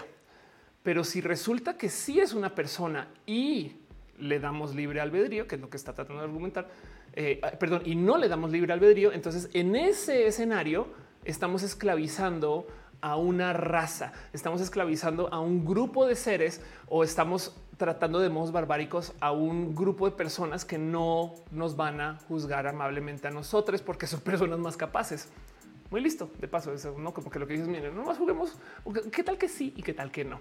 Y entonces con eso se le dan el lugar de persona a Data. Ahora, ojo, que más adelante en Star Trek le echan reversa a esto porque hay un holograma en Voyager que pasa por el mismo proceso y no le dan su lugar como persona. Pero como sea el punto aquí es que lo que estamos tratando de entender es el cómo ser nuestra vida cuando tengamos software que sintetiza cualquier cosa que venga desde lo creativo. De nuevo, para cualquier diseño podemos poner una computadora a hacer cualquier cosa y luego entonces vemos si nos sirve o no el que si esto nos va a reemplazar, el que si esto nos va a cambiar, definitivamente sí. Em, dice Fabián, lo que hacen los humanos es arte, pero ¿qué, es lo que harían las inteligencias artificiales? Una buena pregunta. Denis dice Star Trek Moments. Meliwich dice Detroit Become Human se avecina. El Hypermax dice Mind Blowing. También dice eh, eh, el argumento en Star Trek, los derechos humanos, el filósofo Robert Alexi. Eh, Denis dice no es una persona show. Tarnulfo dice no deje de escuchar lo que eh, YouTube sugiere que toma un descanso. Ándale. Eh, están diciendo shot, shot, shot por Star Trek. Qué chido ustedes. Alan Vega dice pero picar, pero qué data y por eso hablé de todo este tema. Pero bueno, el punto es que Em, miren, hay una plática por si se quieren clavar mucho más con este tema, porque voy a cerrar todo esto con esto. Es una plática que dio la gente bonita de Blender acerca de este mismo tema. No le hizo en el 2018 y dice cómo la inteligencia artificial va a cambiar la industria del 3D. Y estaban hablando de exactamente lo mismo. De hecho, por acá, a ver si lo encuentro rápido, tienen el mismo ejemplo de cómo una computadora puede generar un sinfín de interacciones en tiempo real. Entonces está hablando de cómo, por ejemplo, hay juegos donde la arquitectura es autogenerada, ¿no? Y esto ya lo sabemos, se llaman juegos este, eh, eh, eh, procedural, ¿no? Juegos por procedimiento. Que a medida que los vas jugando, entonces va generando todo tipo de, ambientes, texturas y, tú no sabes bien qué va a generar. No, más le das como límites y entonces él se agarra desde ahí y trata de generar como espacios y arquitecturas y demás. Es una práctica muy bonita. Pero luego, por ejemplo, da el ejemplo que ya les presenté acá de cómo hay gente que está haciendo esto para sus diseños como diseñadores o diseñadoras. Es un tema de tenemos este software que nos puede generar muchos ejemplos del mismo modelo o de varios modelos también si les interesa, igualito que los de la gente de los NFTs y luego ustedes deciden qué vender. Ahora, esto aplica no solo para eh, el tema de diseños de cosas, eh, cosas de, de vendimia, pues también por supuesto que se pueden usar para desarrollar arquitecturas. Entonces podemos hacer un render entero de una casa generado por una computadora y ver si vende. No, y, no hubo nadie se sentó con el AutoCAD, por así decir. Me explico. Eh, digo, capaz si se sentó para asegurarse que las cosas estén demasiado locas, pero en últimas tenemos una computadora haciendo todo esto. Eh, entonces les dejo este, este detalle de la conclusión que dan en Blender para que se lo lleven a su corazón y con esto cierro todo el tema, porque entonces dice sí, claro que va a cambiar el cómo trabajamos. De paso, siempre que se hable de la automatización, la primera cosa que va a cambiar es que va a generar mucha presión hacia la educación. Entonces, si ustedes son personas de la educación, este es su momento de brillar, porque aquí es cuando más cursos se van a necesitar para enseñar a la gente a adoptar las nuevas tecnologías, a eh, eh, reestructurar cómo hacen las cosas, cómo las hacen. millones de cosas van a pasar y si ustedes educan, les va a ir bien en el mundo de la automatización. Siempre ha pasado. Pero del otro lado, la otra cosa que eh, cambia mucho es el qué tipo de trabajo se van a necesitar más o menos, cuáles están reemplazando, por así decir. Porque, porque es que a ver, si ustedes son arquitectos, de nuevo, en vez de decir, oh, me reemplaza una computadora, ustedes en su despacho de arquitectura hacen uso, hacen uso del generador y más bien no le dicen al cliente. Me explico. O capaz y sí también y se sienta con el cliente y le acompañan y que lo generen en tiempo real, no sé qué. Y por consecuencia, lo que están dando es entonces un trabajo de servicio. Son ustedes las personas que se paran en la puerta de la magia y le dicen a sus clientes que pueden domar la magia para un resultado óptimo. Por consecuencia, los trabajos que se respetarán en el futuro, los que son los que sobrevivirán esto, literal lo primero que dice es trabajos que piden pensamiento crítico o que puede hacer este tareas muy de nicho, porque las computadoras generalizan tareas inmensas, pero las cosas que sean muy de nicho, pues claro que no. Lo que sí definitivamente desaparece la talacha, eh, lo que tenga, lo que requiera de, talento o, capacidad, como que muy, muy, muy de lo que llaman acá narrow, o sea, cosas que eh, en esencia sea repetitivo, no como que si tú haces la misma cosa una y otra vez, la verdad es que miren, y lo siempre lo digo, cualquier trabajo repetitivo es un trabajo que ya fue automatizado, no más que no les han dicho. Pero bueno, dice en el chat este eh, Kevin Rojas. Doctor Who tiene episodio que se relaciona con las implicaciones apocalípticas de automatizar las industrias. Pues hay que entender que llevamos 100 años automatizando y acá seguimos, pero sí entiendo que por supuesto que eso llega Doctor Who Client. Dice como una famosa marca de diseño que todo es generado por inteligencia artificial sin que los clientes lo supieran. Ándale. Fabián dice todo esto me hace pensar que debo cambiar mi contraseña por una más larga. Por supuesto, sí. Pato Sánchez dice justo esto es, estoy dando un taller de composición musical donde les enseño los algoritmos para componer y que es algo que las computadoras ya están empezando a hacer. Exacto. Y de paso, qué bonito pensar que estas personas puedan comenzar a generar composiciones más complejas con un software que las genere y luego trabajar encima de eso. Me explico porque también en últimas la idea de estos software, la idea, de desarrollar estos generadores es que tú simplifiques tus procesos para enfocarte en lo que es más elevado, ¿no?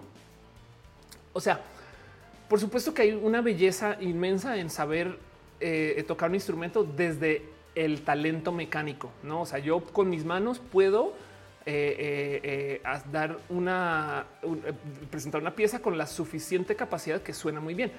Y por supuesto que hay gente que las, presenta hasta de modos robóticos, no leen partitura, la presentan ni siquiera están, ni siquiera están como sintiendo lo que está leyendo. Bueno, eso lo conocemos. Pero del otro lado, hay una cantidad ridícula de compositores que no saben tocar el instrumento, pero que tienen una computadora que genera ese sonido. Entonces se están preocupando por el qué quiero decir, ¿no? ¿Cómo va a generar impacto? Cosas que, como ya no te estás preocupando por lo mecánico, entonces te dan un set de preocupaciones nuevas que de paso son esas preocupaciones que el personaje este de Blender dice le hablan al pensamiento crítico. Entonces yo eso le doy la bienvenida también. Digo, por supuesto que está chido que aprendan el por qué la computadora sintetiza o compone así. Pues estoy usando tu ejemplo, ¿no? Em, este, para luego entender el cómo mejorarlo. Y por supuesto que es muy bonito el saber hacer las cosas literal de modos artesanales. Pero del otro lado, también hay algo bello en que alguien que no sabe ni madres de programación pueda montar un website, saben? Y entonces esto genera que más gente monte websites. Perdón, voy al chat. Dice este Pato Sánchez, les digo que son herramientas para empezar y luego este, eso puede ser una base para que algo más personal. Qué chido.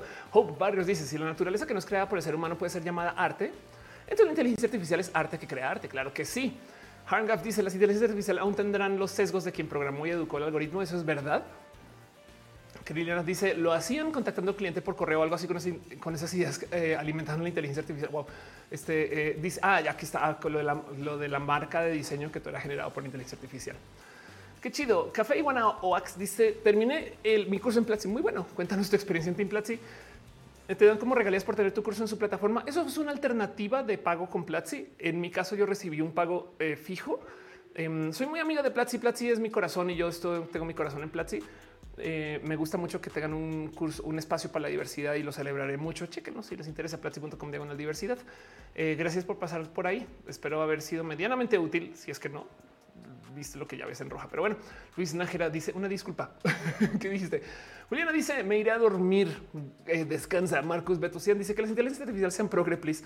Em, desafortunadamente, si ves coded bias, no van muy por ahí, pero sí, ojalá. y dice, eh, ¿qué tanto afectaría el 5G este tipo de automatización? Pues van a hacer que más gente sea cliente y por consecuencia entonces se, pida más ese tipo de software. Dibujante dice el tema es que el arte es un medio de comunicación que genera empatía. ¿Podrá una inteligencia artificial empatizar con nosotros? Pues es que fíjate que el punto es, yo voy a decir que sí, no más que el proceso va a ser el siguiente. La inteligencia artificial va a generar 500 piezas, una cantidad titánica que si tú lo quisieras hacer, pues la puedes hacer, no más que a ti te va a tomar dos meses hacer esas 500 piezas, un mes, no sé. La cúmpula hace en una noche. De esas 500 piezas, no más por algoritmo, hay unas que sí se pueden descartar. No es como de estas ya las hemos mostrado en otro lugar y sabemos que no, pero de las que quedan, luego tú puedes decir esta sí demuestra empatía. Y entonces el tema es que tú usaste una computadora, generaste 500 piezas, te quedaste el otro día rascándole y encontraste una que no mames lo que hizo esta computadora, pues esto está bellísimo, hermoso, lo que sea. Y sacas eso y lo exhibes. Fue generado por una computadora porque a fin de cuentas de las 500 opciones, tú fuiste quien lo eligió. no sabes que eso voy. El, em, eh, eh, este, el, creo que la palabra ahí, no sé si está bien aplicada, es eh, que están siendo creativas por oclusión. En esencia, lo que hacen es que generan tanto que en algún momento le van a pegar como el cuento de los, los, los, monos que escriben Shakespeare. Me explico, es generan tantas piezas que una va a salir este decente, presentable. Y si no, por lo menos va a salir el 90% del camino hacia decente y presentable. Y eso puede ser lo suficientemente bueno para vender o lo suficientemente bueno para que tú le metas mano y entonces lo vuelvas algo muy empático. Sabes como que por eso digo que esta herramienta, claro que se va a quedar acá y quien va a presionar para que se quede acá van a ser las personas que generan contenido, que las redes sociales nos piden que generemos un chingo de contenido yo creo que va a haber un chingo de gente que neta va a generar textos o videos o guiones y, va a hacer uso de esto para poder responder a las demandas que a veces son muy, muy, muy, muy altas de las redes sociales. Lo veo venir. O a lo mejor estaba hablando por mí y me estoy proyectando. Jorge García dice por qué la gente le tiene miedo a la tecnología del futuro, porque no nos enseñan a apreciar el cambio. Em, dice, no es Paint, se llama Nvidia Gaugan. Sí, exacto. Está exagerando que se llama Paint. El es como hacer TikToks. Haces mucho si uno te hace viral. Exacto. Fabián dice toda la música del mundo se puede escuchar en un aguacero. Qué bonito decir eso. Lund dice eso es una biblioteca online que ya tiene todos los libros que se pueden escribir con un generador capaz y sí, pues, pero bueno, Hangas dice en la industria del cine que se requieren también películas y series express. Eso, exacto. Y es que el tema es que hay mucho del consumo que sí es express. Eh, eh, lo digo porque pensemos en qué significa esto para o sea, capaz si alguien genera comida, sí, digo, me explico como que generan a lo mejor este eh, eh, generan recetas y entonces eso se pone encima. No sé, pero bueno. Ahí les dejo este pensar. Voy a volver a mostrar lo que me invitó a platicar de esto porque todavía me causa un poquito de shock. Eh, y, es este anuncio de L'Oreal que todavía me da un poco de qué raro que esto exista y suceda así. Pero el tema es que este anuncio se ve súper fake no? Sí se ve fake. Pero si ustedes van y buscan los otros anuncios de L'Oreal, así se ven también. Me explico. O sea, se ve muy a la par este, em, de, cómo se ven los otros anuncios, no? Y, esto, es, esto es un tema porque, o sea, a ver, nomás para que entiendan, eh, aquí está. Esto, es eh, un anuncio que usa a un ser humano y este es un anuncio que no usa un ser humano.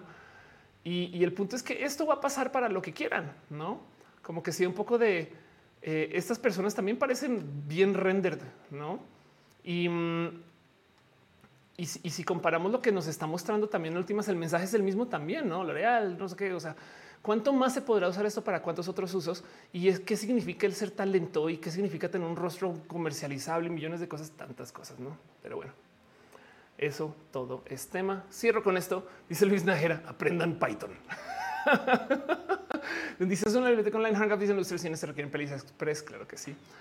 En fin, pero bueno, el qué significa todo esto, em, pues que vamos a tener nuevos procesos de la creación.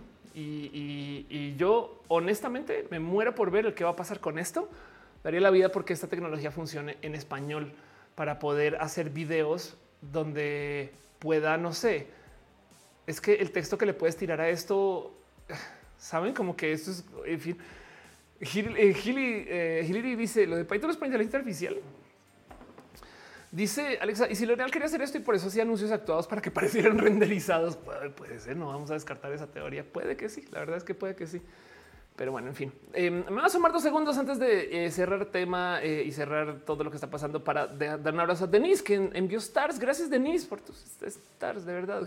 Mucho cariño. Diana KLR5 se suscribió con Prime. Maníaco 112 se suscribió con Prime y el Calito, que ya te había mencionado, pero igual te lo vuelvo a celebrar. Piñas para ustedes. Gracias por ser parte de esto. En el YouTube también ha habido gente que está en su cariño y su amor. David Torres se hace member. Gracias de verdad por apoyar y ser parte de este show. Hangouts dice tiene razón, usarlo como herramienta de creatividad sería genial porque todas las opiniones que te muestre puedes trabajar con una o hacer algo con todo esto. Es más, te voy a dar un ejemplo de donde esto ya sucede. ¿Alguna vez has trabajado con alguien que haga websites en WordPress?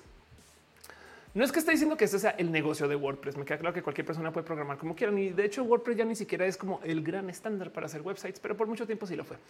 ¿Qué hacen estas personas? Bueno, van y compran un template y ese template ya hecho, luego lo modifican para cliente y se lo entregan al cliente por un costo mucho más caro que el template. ¿No es esto una forma de automatización? lo mismo me pasó con música. Hay gente que compra maquetas de música, o sea, canciones este, eh, eh, eh, casi hechas, por así decir. Y entonces lo que hacen es que luego le ponen las, las, colitas. Yo le llamo eso, cortarle las colitas, porque es como cuando construyes un modelo, no un avión modelo eh, que viene todo para armar y pegar con, con gomita, pero cuando cortas, no como el, trocito de la ala, luego le tienes que limar la puntita y luego la usas. Eso, así yo veo estos procesos. se usa un generador para que lo genere este, y entonces luego tú le cortas las colitas y lo pintas y es lo que entregas. Y en esencia está hecho por ti, pero usaste un generador. Y bueno, con eso cierro el tema. Pero bueno, Hagab dice es verdad, como el uso de librerías en programación. Exacto. Eso es otro modo de automatizar. Pero bueno, así las cosas. En fin, cierro el tema, dejo ahí esto. Eh, cualquier cosa que me quieran dejar en el chat, adelante, vamos al aire. Este eh, nos vamos acercando hacia las dos horas todavía y voy a ir con lo demás. Hoy quería nomás chacotear con ustedes. Díganme lo que quieran en el chat, les leo. Em, algo vi por ahí al comienzo que dije no lo voy a leer ahorita porque después es el final, no sé qué, y luego ya no lo leí porque estoy bien loca. Eh, no me odian, este, pero adelante lo que me quieran decir en el chat. Este soy de ustedes, pero como sea, paso la cortinilla super, hiper, mega pro. Vamos a hablar de Amparo Grisales. Pero bueno.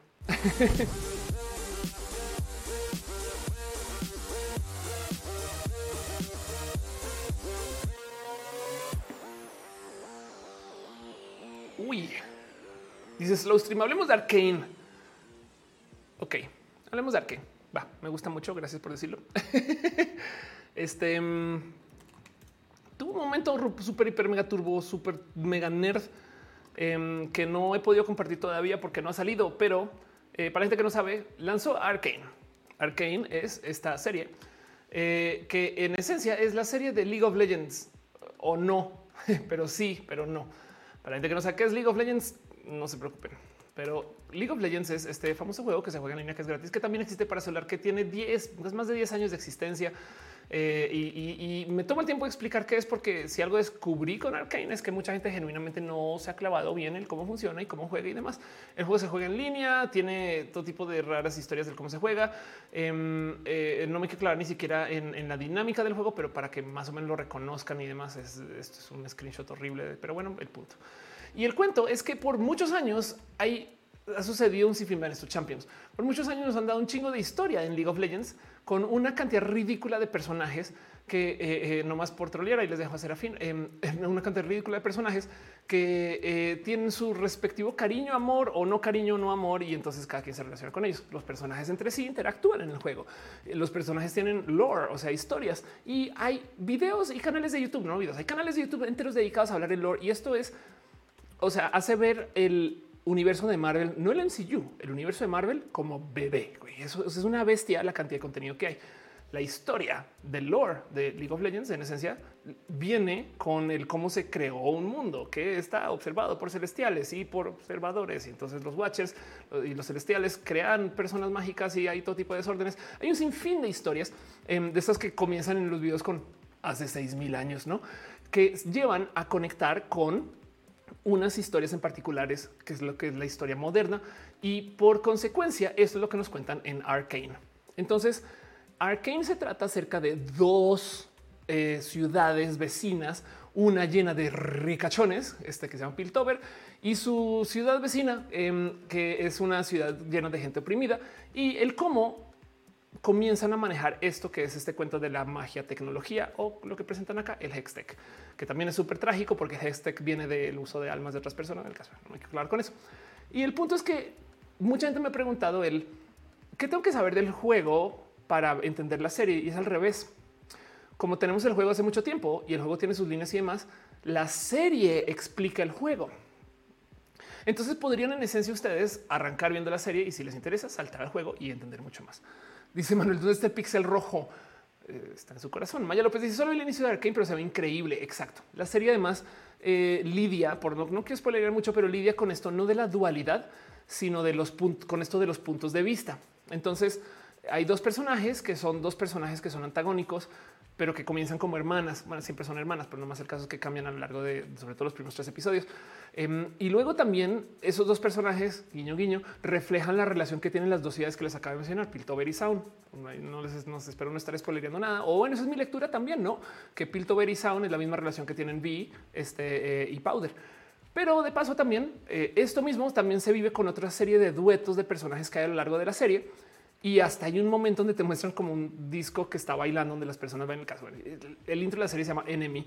Entonces hay tanto ahí del cómo qué es estar de cada lado. Es muy bonita porque justo nadie viene desde el bien y nadie viene desde el mal, sino que hay tantos puntos de vista que es un poco está como está cansado el güey. Espero un momento. Yo quién apoyo. Esta pregunta yo me la hago seis veces cada que, eh, porque he visto varios de los episodios de Arkane. Cada que los veo, si me hago esta pregunta a veces Are we the baddies? somos los buenos, somos los malos. Entonces, pues pasa mucho, pero bueno, el caso es que lanzó, está en Netflix y van a ser eh, tres lanzamientos y mal no estoy, no, perdón, cuatro lanzamientos de tres episodios cada cual. No sé si tres o el caso, están lanzando de a tres episodios cada vez. Cada semana, supongo, lanzan tres. Ya salieron tres eh, que cuentan los inicios de esta historia, em, pero luego eh, este vendrá eh, eh, los próximos otros tres que cuenta el resto de la historia. Spoilers, eh, yo creo que Warwick viene los próximos tres, pero ya no me voy a aclarar más con eso. Nomás quiero decirles que esto estuvo y me invitaron a Riot a platicarlo. Entonces tengo una, gracias, si dice Cintia, son tres lanzamientos, gracias, tres de tres, o sea, cada lanzamiento tiene tres episodios. Entonces tuve además chance de en, nerdear. Em, y, a ver si, si es que no, no creo que no ni publiqué fotos, no además para rematar. Pero bueno, cuando salga que va a ser este jueves, lo voy a estar compartiendo todo lo que hablamos allí en Riot y estoy con Cami por si ubican una persona bien pinche cool eh, y hay mucho que hacer. Eh, y se pone el trailer. Eh, no sé si esto me va a causar todo tipo de problemas, pero chequen.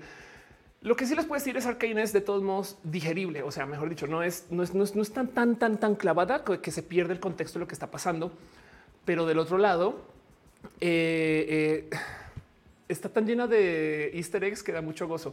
Miren, el lore de League of Legends, o sea, las historias detrás, es tan profundo que genuinamente sí me da un poco de, o sea, vamos a entender el mapa, ¿no? De, todo lo que sucede es un poco complejo para que les deje claro la, cantidad de locuras que pasan, porque todo esto es magia. Hay un monte que es un monte que sacan de la tierra, entonces tiene una como geografía de, como de, que alguien lo jaló. En fin, es bello. Pero el punto es que eh, si se quieren clavar con el lore, van a encontrar muchos easter eggs, es cucú. Y si no, de todos modos, como anime solito, también vale. Y a lo mejor entonces esto les da a ustedes también una idea de League of Legends, ¿no? O sea, no tienen que jugar League of Legends, pueden ver la serie. Y ahí se los dejo. Dice Fabián, hay personajes áficas en la serie. Este eh, vi Caitlyn, claro que sí. Este Lund dice no visto Star Trek, ahora se suma Arkane. Cintia Ken dice son tres. Ya te gracias. Rebeca dice leer los cómics de LOLcito. Tiene una calidad, calidad. De hecho, la animación también está muy buena. Eh, está bien bonito que eh, la serie no te toma por, o sea, voy a decir algo horrible porque me invitaron en radio a hablarlo. No es un, no es una promo del juego, me explico, sino que es una serie serie. Y entonces ahí lo dejo. Este, pero bueno, dice Cintia, el lore está chido. Hay personajes muy bien elaborados. Sí, hay otros que ni, ni, nada, no? Pero también de todos modos, esto, este, eh, pues. Dice, Denis, dijo de nuevo Star Trek. Ándale. Oigan, fuera de broma, si volvió el punto rojo, mera curiosidad. Estaría como por aquí, yo creo. Pero bueno, em, ahí les dejo. Eso sucedió. Gracias por mencionarlo. De nuevo, Arcane eh, lo encuentran en Netflix. Y, a lo mejor ayuda también para volverse a empapar de League of Legends. Si no han estado jugando en un rato etc. Las historias que se levantan eh, son las historias de Jinx y Vi o Violet, como sea que lo quieran ver Em, pero, pero de todos modos es todo lo que rodea, ¿no? Lo que sucede entre Piltover y Sound. Dice yo no me dice no me llamo Juno, que si era un poquito. J. Carlos dice lo malo del LOL es que en 10 años no han cambiado el mapa, se vuelve monótono. Pues si quieres verlo un poquito, es como decir que el ajedrez tampoco ha cambiado el mapa, pero te entiendo. Elemental le dice alguna vez intentó fusionar magia con tecnología. Em, en general, en la vida, esto es un tema que no, sé bien cómo aterrizar, pero es un tema que es, un, es un punto común en la ciencia ficción. Entonces, el tema de la magia y la tecnología es que, em, a ver, ¿cómo se le dice a la medicina alternativa que funciona? Medicina. Y entonces hay algo ahí de la tecnología que cuando ya no la entiendes es magia. Y lo digo porque si te quieres volar la cabeza un día, échale una ojeada a cualquier eh, peli de fantasía, cualquiera. Eh, si quieres Harry Potter, con que J.K. Rowling es un asco. Si quieres, ve y vela y imagínate que su fuente de magia es un gadget, no más que no nos lo dijeron. Por ejemplo, ¿qué tal que las varitas de Harry Potter sean Bluetooth? Y entonces son celulares que tienen esa forma, no tienen pantalla porque tienen una forma como de no la necesitan, la verdad. Pero en última, la tecnología que tienen dentro tienen Wi-Fi, no? O sea, tienen lamparita. Nuestros celulares tienen lamparita. Eh, pueden abrir chapas porque, porque así se. Y entonces los, los encantos son las apps, no? Alohomora, así, ¿no? Alohomora app. Y entonces funciona así. Para una persona que no tiene más mínima idea cómo funciona una app, un celular y demás, la verdad es que sí es magia. Y sí es verdad. El celular es un dispositivo de vidrio y plástico, metal, lo que sea que acaricias y llega comida a tu casa, ¿no? Entonces, em, la relación entre magia y tecnología va muy, por ahí. Es muy divertido de analizar porque, por ejemplo, en Star Wars hay un sinfín de culturas donde los personajes pues claramente no entienden su tecnología, pero la tienen ¿Por qué? Porque es una escena de guerra. Entonces, imagínense ustedes que de repente cae la bomba nuclear, horrible, y sobreviven algunas tecnologías por ahí, computadoras, celulares, lo que sea. Y entonces la próxima generación de gente no tiene la más mínima idea cómo se hacen, pero las usan porque todavía sirven. La moto, yo no sé cómo usarme una moto. Yo, yo no podría replicar y crear una moto nueva, pero puedo darle mantenimiento a esta.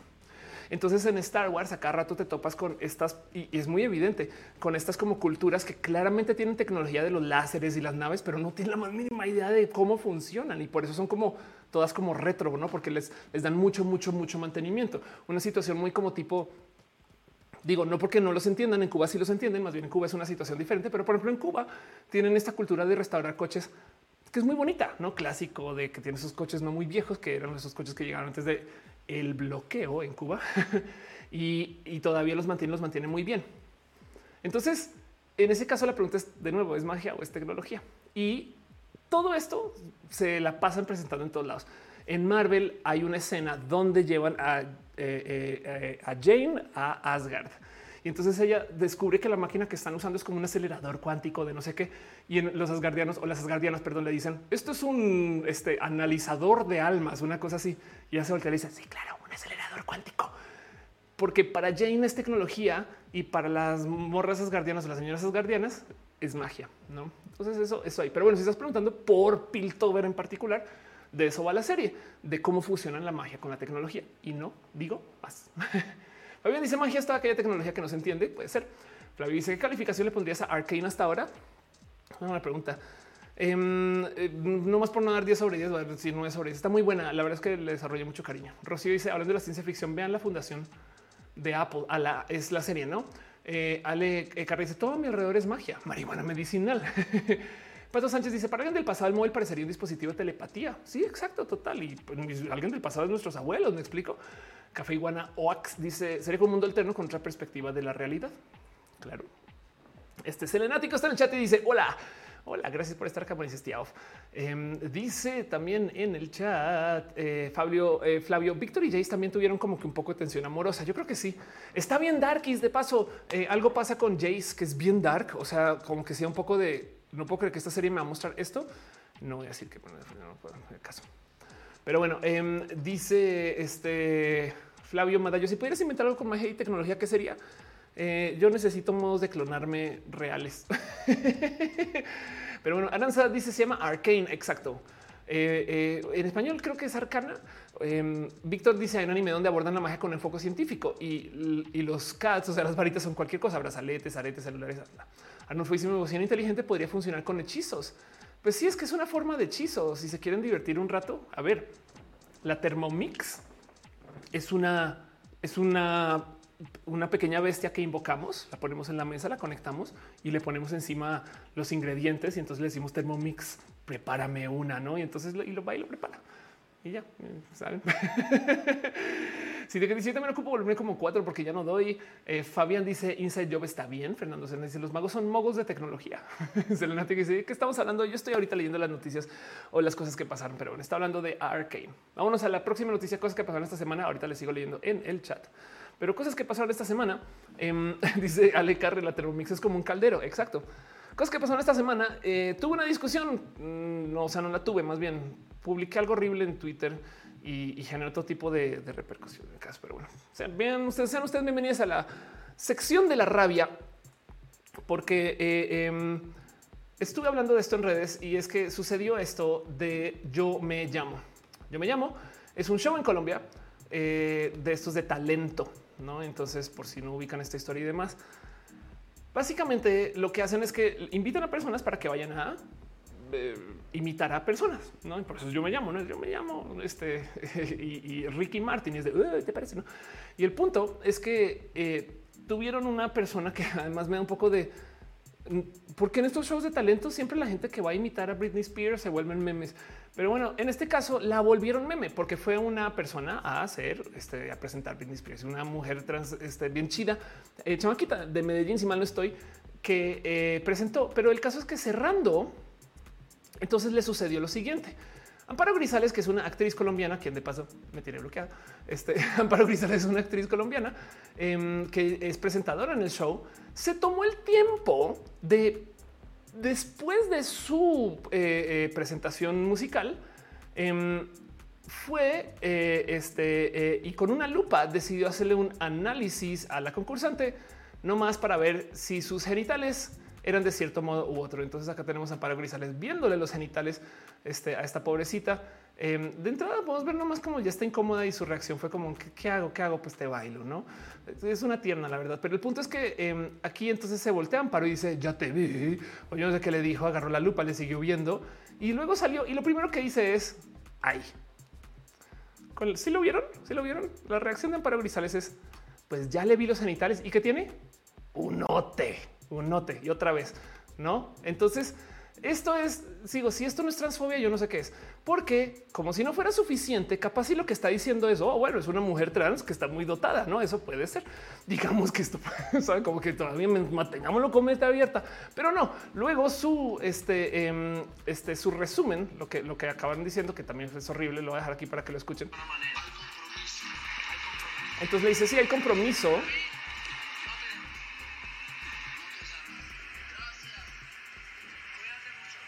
Y vean esto, cuídate mucho, listo, perfecto, se acabó. No, Amparo que se voltea dice, se dieron cuenta que es hombre.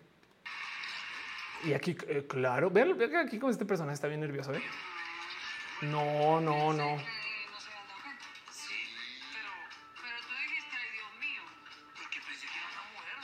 Pero que pensé que era una mujer. Sí, o sea, o sea, si hubiera sido mujer, yo le digo mamacita. Y como si no fuera suficiente, siguen insistiendo. ¿Cómo te diste cuenta? Sí, pues tú me dijiste la señal, ¿no? Entonces tú me dijiste la señal, porque de verdad que yo sí me tomé el tiempo para pensar, ¿será que esto igual y no, o sea, lo estoy leyendo mal? Me explico, me, tomé el chance, le, le chance de pensar, Ofelia, esto no es lo que hizo. Y acá dicen, no, tú me diste la señal, tú me diste la señal. Digo, de entrada, este momento ya para mí me parece tan humillante. Este. Chao no se dieron cuenta que es hombre y es de perdón. Y bueno, entonces luego comienzan esta discusión que lo vuelve aún peor. Sí, pues tú me diste la señal, ¿no? No, no, si no, si no le hago la señal, ahí cae, ¿no? O sea, si no te hago la señal, entonces eh, este, eh, te engañas pensando que es mujer y además se ríe, güey, como si, o sea, perdón, pero siendo mujer trans esto da estrés, nervios, rabia. Em, o sea, hay, gente que, que, golpean por esto, asesinan por esto, no por me di cuenta que era trans y entonces no.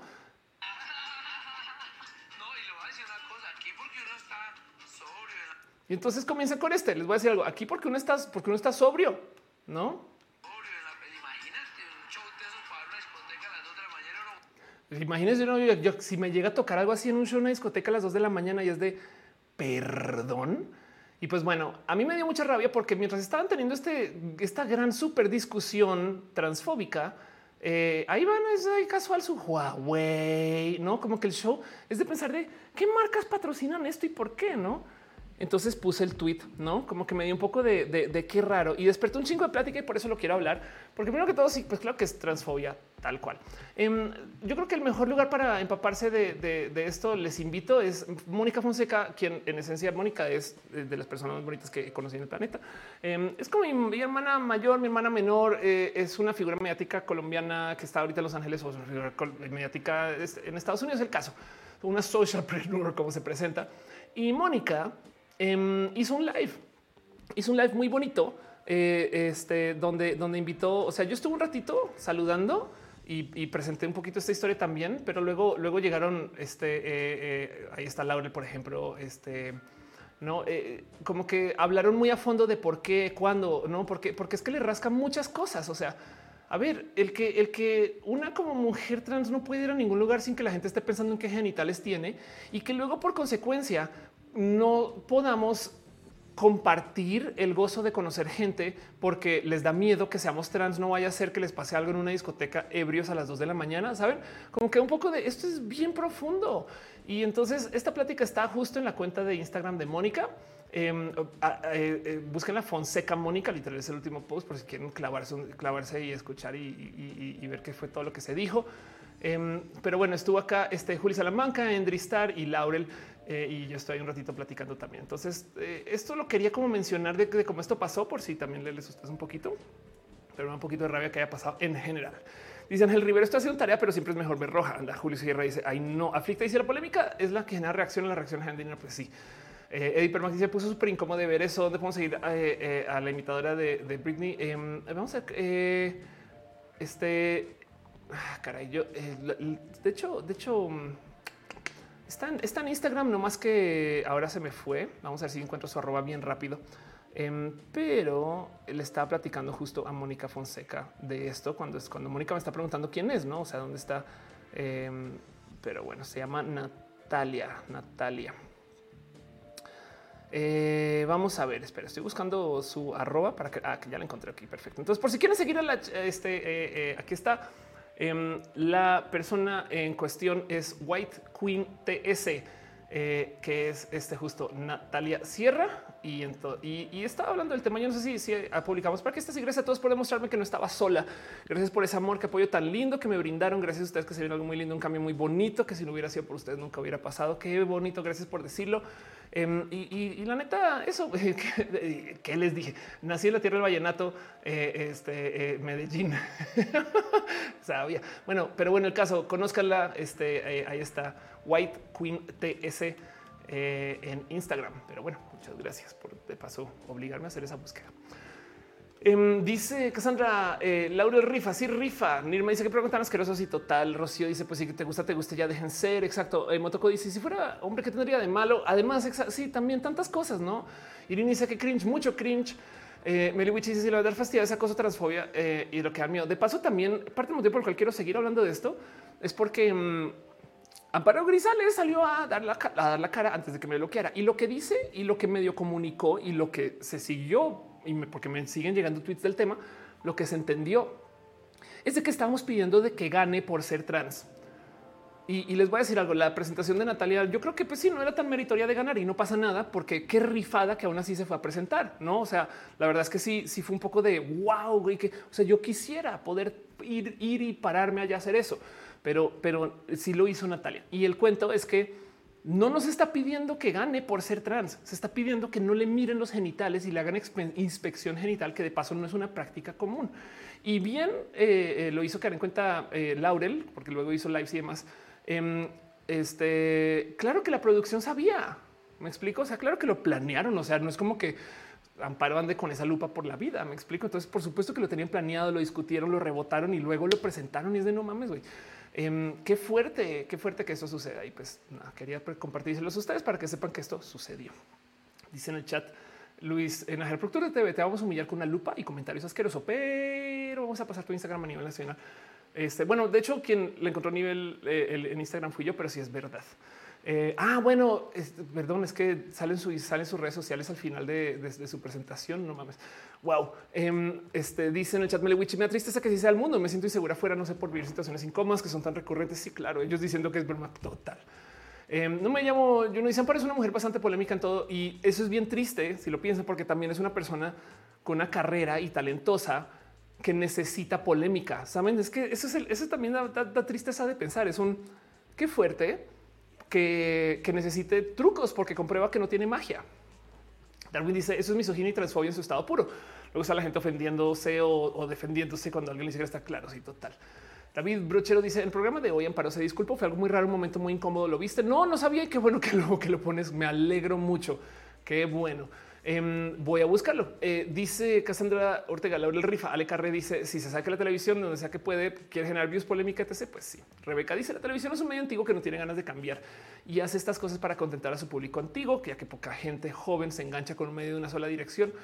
No me llamo Yuno. Eh, dice además una historia de televisión fue primera mujer en empezar a otra una novela. Fabián B dice es como si Amparo Grisales se le negara su género por nunca haber tenido hijos. Tantas cosas, sí, exacto. De hecho, les invito a que consideren también en esto el, mero hecho de, la producción del show, estas cosas como que también igual cabe la posibilidad que Amparo también haya sido un poquito mecánica en esto y, que le dijeron hazlo, no más que igual pudo haberle puesto un alto, no? Pero como sea, y no es por dejarlo en claro y el por qué quiero hablar de esto es no es que se esté pidiendo que gane por ser trans, es que se está pidiendo que eh, no se le haga una inspección genital humillante en la tele pública a nadie. Jorge Velázquez García dice que está llegando. Muchas gracias. Ale Carriz es triste que sean personas polémicas o que se les pida hacerlo. Exacto. Aprovecho para nomás dejarle un abrazo a Diana KLR5 que se suscribe con Prime en Twitch. Muchas gracias. Em, también, este eh, nada, la gente chida que está en su cariño su amor. David Torres ya te había mencionado, pero te vuelvo a mencionar. Gracias por dejar sus stars, sus abrazos, sus, este, eh, sus múltiples eh, cariños financieros. Se aprecia mucho que estén aquí. Y pues nada, sigamos con el show. Pero bueno, el caso es, dice Alecarre, se pide respeto. Exacto. Dice Proxico, la disculpa fue peor. dice que tiene más amigos LGBTI que normales. Oh, no. Ay, ok, perfecto. Ahí está la chica, está compartiendo el Instagram de Natalia. Denle follow, que crezcan sus seguidores, que les sirva. Erika nos dice el show quiere rating, pero qué necesidad de la lupa. Sí, total. En fin, este, eso, cosas que pasó en la semana. Les sigo compartiendo eh, cosas que voy encontrando em, y demás. Ni siquiera sé si pasé la pleca súper hiper mega profesional. ¿eh? Creo que me fui derecho a esto. No, sí, sí la pasé. No más que no presenté la sección. El caso noticias, cosas que pasó en la semana. Em, les comparto este eh, fino dato de la vacuna, este del VPH, que es un tema que también he querido hablar y nunca he querido presentar mucho pero el cuento es el siguiente. La vacuna contra el VPH está reduciendo los casos de cáncer del cuello uterino. Este eh, ya la cifra que presentan es del 87 de reducción. Em, y en esencia comprueba que la vacuna sirve. Me explico. Em, este eh, eh, lo que lo que em, lo que nos dan aquí es este una prueba de que esto es real y mm, eh, ahí les dejo el dato porque el motivo por el cual quería hablar de esto fue porque eh, parte de lo que sucede con la vacuna es que se cree que es solo de hombres, perdón, que solo de mujeres, que los hombres no deberían de, tener la vacuna. Em, y, yo he sufrido un poco por esto porque en su momento me tocó navegar un poco el mundo de las clínicas de BPH para que me aceptaran, para que me pudieran dar la vacuna. En una en particular me dijeron a los hombres no les da. Yo sí de un momento, ¿qué significa esto? cuando, cuando en últimas, pues no, lo que pasa es que soy una mujer con Y el punto es que de todos modos, así no les dé, pueden portar. Entonces, claro que es súper importante.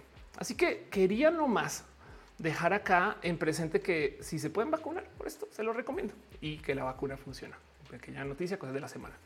Otra que nos dice la vacuna de VPH se puede poner eh, aún así teniendo VPH, ya que solo el IMSS la coloca a mujeres adolescentes virgen. Gama Volantis dice muchos se lo vacunaban a menores de 11 años. Este eh, no, de hecho, eh, la vacuna en sí se consigue. o sea, hay clínicas, no me imagino que capaz IMSS es otra cosa. Bueno, el caso, pero en el caso sigo con noticias de cosas que sucedieron esta semana, cosas que les quiero presentar. Em, y a ver qué más tengo yo aquí en mi señorita escaleta. Em, tengo yo, aquí está. Tenemos además más noticias de medicina. Esa es otra que también vi aparecer. Sean ustedes bienvenidos a la era, no de la vacuna del COVID, hablando de vacunas, sino la era de la pastilla o las píldoras del COVID. Em, este, lo primero que dicen es esas, esas pastillas no sustituyen las vacunas, pero en últimas es una pastilla que tenemos, lo cual entonces me deja la lista por mera, pero lo cual me deja en, duda. Eh, si, si la gente antivacunas también es antipastilla. Si bien el 72% de los adultos estadounidenses han recibido una primera inyección, según este, el mismo, eh, ya que eh, bueno, este, este, esto sucede, los mandatos de vacunas, pues la gente a veces no les hace caso. Sé de mucha gente que ya va por su tercera vacuna. Em, entonces no sé exactamente qué significa el, el, que ahora tengamos una píldora, pero de todos modos el que exista me parece espectacular porque aún así de todos modos funciona.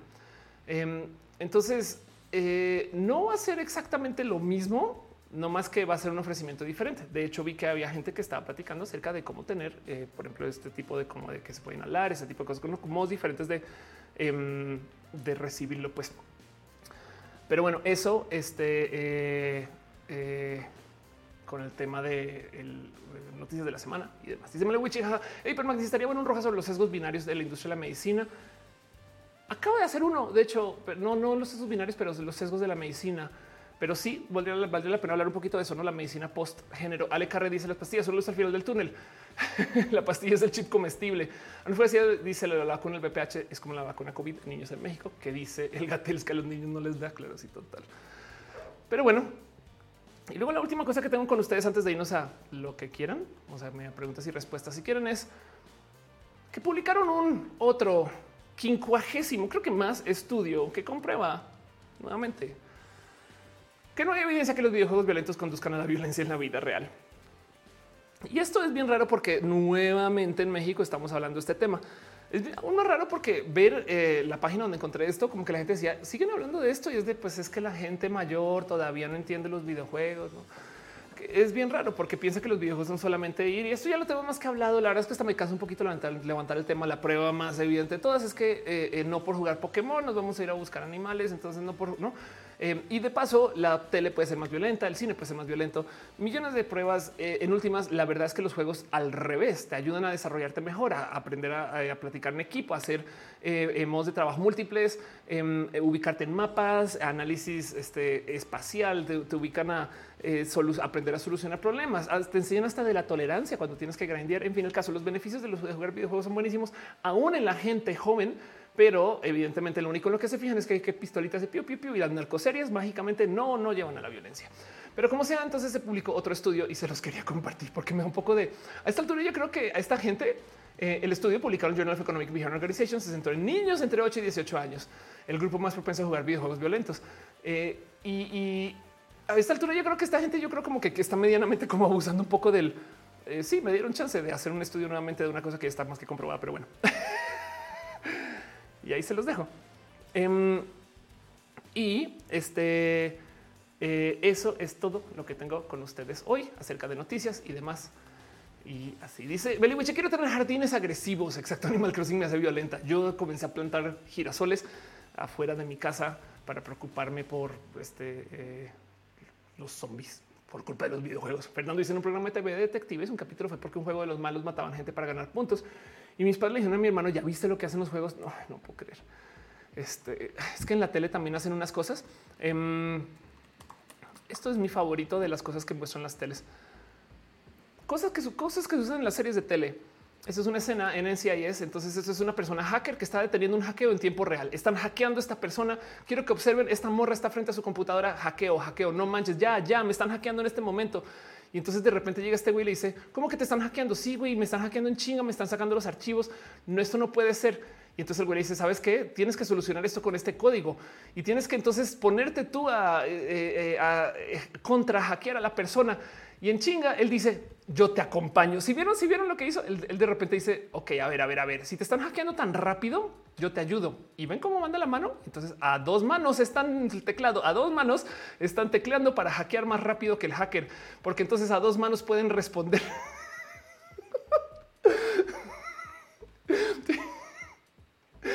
perdí, güey. Es de cómo chingados van a O sea, esto sí, la verdad es que también del otro lado, esto a lo mejor sí es de hackers, güey. O sea, están tecleando a cuatro manos, güey. Un poco de cómo chingados.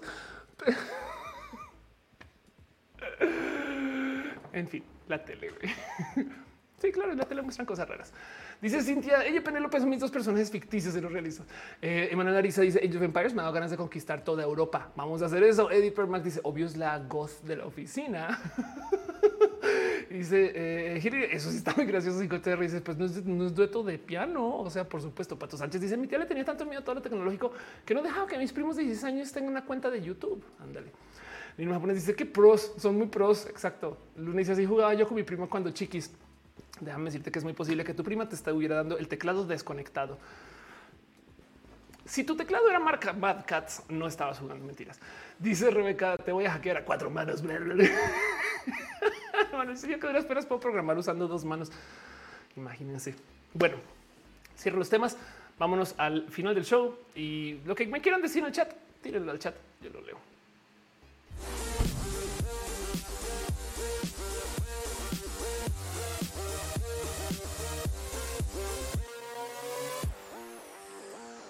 Dice Erika Hernández, el código.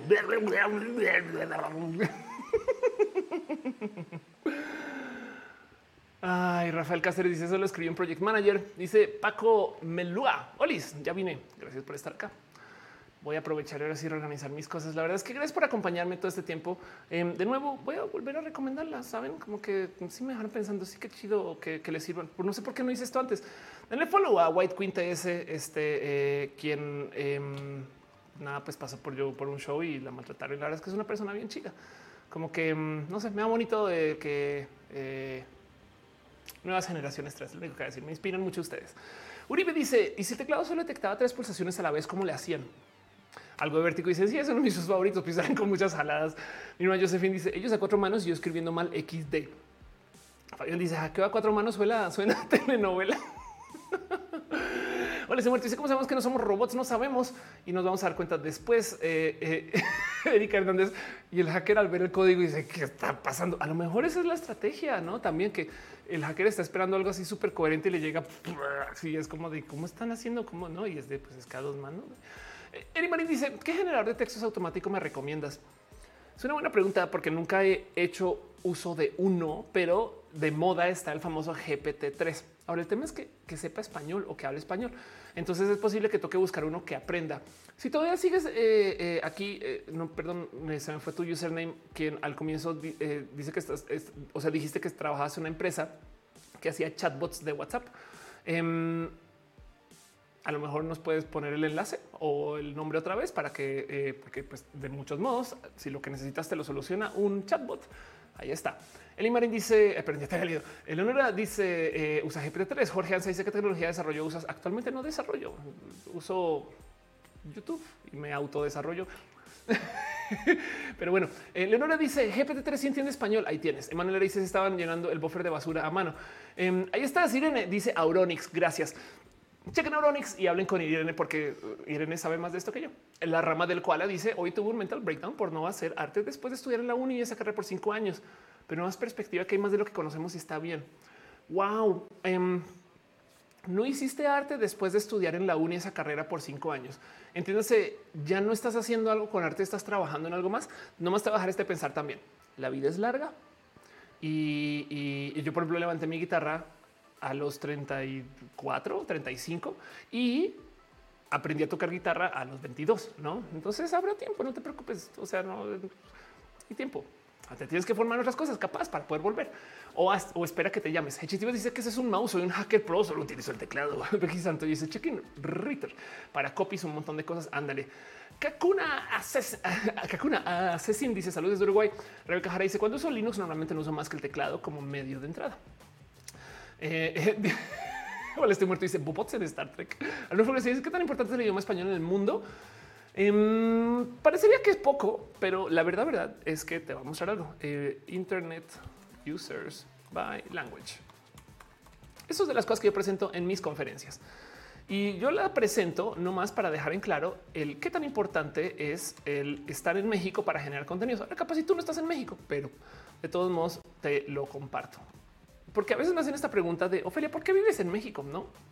Y mi respuesta es porque soy generador de contenido. Y el Internet se distribuye así.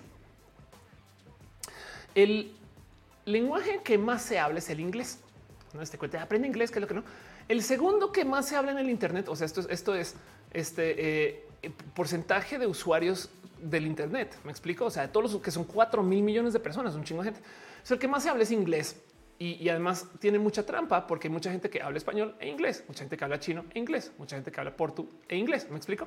Pero bueno, lo que más se habla es inglés. Luego está este chino que es chino mandarín em, y luego está el español que parece poco, pero recuerda que 8% de 4 mil millones de personas, un chingo de gente.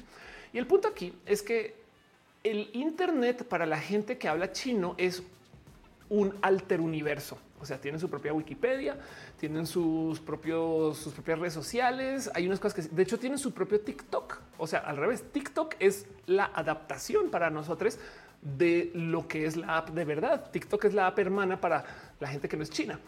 Entonces, de muchos modos podríamos descartar el chino de esta lista como en cuál es el más importante. El más importante es inglés. El segundo más importante es español porque comparten las mismas plataformas. Ahora, si no me compras ese cuento, em, entonces es el tercero, que todavía es un chingo, ¿me explico? Así que en esto hay que entender que eh, eh, el español es un espacio muy importante. Y entonces, eh, Internet Users LATAM, vamos a ver si encuentro esta estadística fácilmente. Es que, es que en mis conferencias lo tengo todo preparado. Pero si lo vemos por países, a ver si aquí aparece alguna. Bueno, hágame caso con esta porque ya no, hay que buscar mucho, pero si vamos por países, el país donde hay más uso de Internet en español es, por supuesto, México. Si no la encontré fácilmente, yo sé que está, la puedo buscar más, pero no hay que buscar más. Em, así que en el Internet no hay fronteras, no hay barreras, no? De hecho, si tú hablas español y vives en Alemania, cuentas como ese tercer, esa tercera barra en la lista. Pero, y, lo que sí es verdad es que por ahora las búsquedas se retienen el mismo idioma. Entonces, si tú buscas algo en español, los resultados más relevantes van a ser en español. Si buscas algo en inglés, los resultados más relevantes van a ser en inglés. Por eso es que los youtubers que hablan español no compiten con los youtubers que hablan inglés, a menos que tomemos en cuenta que hay gente que habla ambos idiomas. Pero el punto aquí es que si tomamos en cuenta que el, el lenguaje se importa, o sea, como lo que se habla, se importa, no el país. Entonces, el país más grande del mundo es Inglestán. El segundo es China y el tercero es Españolistán, por así decir. Y dentro del grupo de gente que habla español, el país que tiene más consumo en español y más generación español es México. Así que en esencia México es la capital de Españolistán para el Internet. Esto yo lo presento en mis conferencias y es parte del cómo yo justifico el por qué estoy en México, tanto como para mí como para la gente que está afuera, porque Piensen en esto. La mujer con más suscritos en YouTube del mundo es mexicana y la segunda también de paso. Si quieren tener una discusión entre Kimberly y, Yuya, me explico. El, punto es que nuestros youtubers y nuestras youtubers mexicanas em, son importantes no para México, sino para el mundo. Y, esto es raro si lo piensan, pero para la pregunta de qué tan importante es el español, muy, muy Capaz y todo esto se va a la chingada cuando tengamos traducción en tiempo real, menos de cinco años de paso. Pero ahorita es súper importante. Y, de hecho a mí me pasa mucho que para mí es muy fácil eh, eh, despampanar a gente en Estados Unidos con la cantidad de seguidores que están ustedes, no como qué tipo de las audiencias, como que, como que de repente se me un poco oh, qué pedo, no? Porque eh, es mucho más difícil manejar las audiencias que se manejan acá, allá, porque aquí hay mucho más consumo y además la generación es más como aterrizada para lo que, lo que nos gusta platicar y compartir. Entonces, si quieren hacer contenidos en inglés o en español, les recomiendo que arranquen en español y luego sí, porque, porque competir contra la gente que hace contenidos en inglés es una montaña muy alta. Pero como sea el punto, es que eh, eh, sí, sí es muy importante el español para millones de cosas. Es más, les voy a dejar ahí otro pensar. Es que no solo es el YouTube también es eh, la generación de contenidos en español. De paso, y no puedo hablar nomás de México. En México está la productora que nos gusten o no, me explico, pero está la productora de contenidos televisivos más importante del español.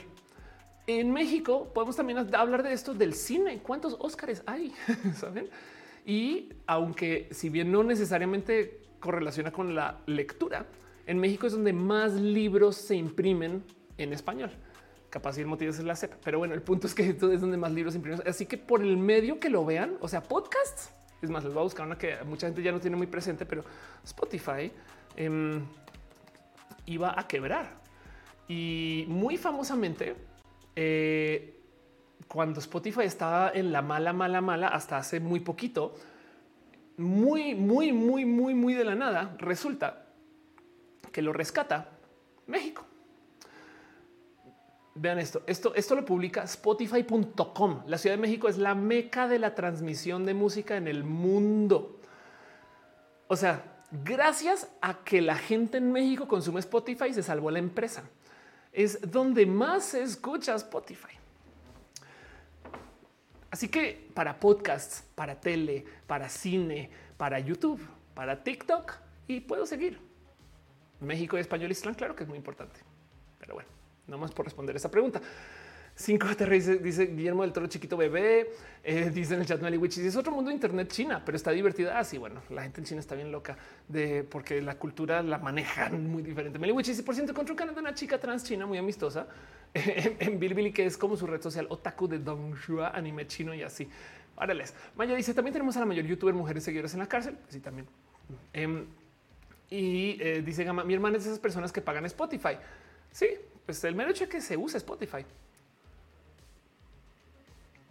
Luz dice, o sea, México es un gran lugar para que nazcan contenidos y yo acá tratando de conseguir un trabajo Godín. Puedes conseguir un trabajo Godín en contenidos también. 5JHR este, dice, yo pensando que México no le importaba nada al Internet. No, no, no, no. México es central. ¿Sabes qué? Voy a poner esto aquí porque eh, he querido hablar de esto y, y, y, se me va siempre, ¿no? Pero di una conferencia de eso hace muchos ayeres, me fue un poco mal porque no, no la tenía bien como fundamentada, entonces no la quiero compartir pero definitivamente sí. Este, a ver, eh, Guay México, medios, redes. Listo. Sí, sí vale la pena como mencionarlo un poco. Digo, la verdad es que no quiere decir que si ustedes viven en eh, Perú, Colombia, en Argentina, no existan. No, al revés. Volviendo al tema, em, el español en sí es el segundo, si no el tercer idioma que más habla en el Internet. Entonces, bien que pueden estar eh, si quieren en, Bolivia, me explico y hacer contenidos en español. No más que lo más probable es que quien más les consuma está en México y no pasa nada, no pasa nada, porque lo pueden seguir haciendo desde Bolivia. Me explico. Em, de hecho, pueden abusar de eso, solamente que sepan que el español es muy importante para el Internet del mundo. A niveles dice gracias Spotify. Mis viajes eh, en avión son a menos y no enloquezco. 5T dice ahora espero Nintendo que nos haga esa región mexicana latinoamericana en Pokémon. Em, de hecho, este mismo análisis aplica para casi que todas las redes sociales. México es de los top 5 países que más consumen cualquier red social, excepto las chinas. Mi grande dice está empezando a hacer streaming en Twitch. Qué bien, adelante. Hacer contenido es muy bello. Erika Hernández dices voy a empezar mi canal de arquitectura y de, mi TDA, por favor. Qué chido saber de eso. Pato Sánchez dice yo soy de Ecuador, pero mi principal audiencia es mexicana. Vas bien. um, Rebeca Jara dice con respecto a eso, el youtuber, este, eh, oh, se me fue, perdón, el youtuber individual, individual más grande hispanohablante es chileno, exacto. Pero te prometo que su bloque de audiencia de mayor consumo va a ser México. Capaz si no, ¿eh? pero pondría, podría apostar que sí. Darwin dice, estaría eh, ver eh, piensos basados en la cultura mexicana. Bueno, una vez me dijeron algo que no he comprobado mucho, capaz ustedes que eh, se asoman más por el Internet que yo me lo pueden decir, pero alguien me dijo que por consecuencia que México es como tan dominante en el Internet, los youtubers de Latinoamérica suelen hablar con palabras mexicanas. No sé si es verdad o no. O sea, como que a veces pasa. Yo que estoy muy dañada de como he vivido en tantos lugares y ya se me mi acento, ya no sé si dónde soy, todo eso, ¿no? pero sí me han dicho eso. Y la otra que una vez alguien me comentó es de cómo a veces los youtubers españoles se quejan de no tener audiencia como los youtubers mexicanos. Y eso hasta me da un poco de órales. Rico, tú dices mala idea intentar vender en TikTok. Claro que no. TikTok es un exitazo. Eh, Fabián me dice a veces la bandera mexicana reemplaza la española para identificar el idioma español. Órales. Meliwich dice confirmo. wow. David Rey dice, pero el chileno vive en Estados Unidos, pero hace contenidos en español. El único momento donde esto se va a ir el carajo es cuando venga la traducción en tiempo real con deepfakes. No falta mucho tiempo.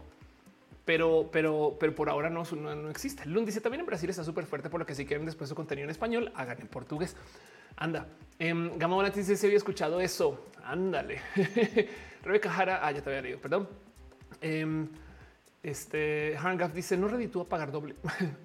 A veces hablando del caldito, Pato Sánchez dice sí pasa, creo que se le pega a uno, sobre todo por consumir contenido en español, que hay mucho de México. Además, las expresiones mexicanas son muy divertidas. En eso sí estoy totalmente de acuerdo. México es una locura en general.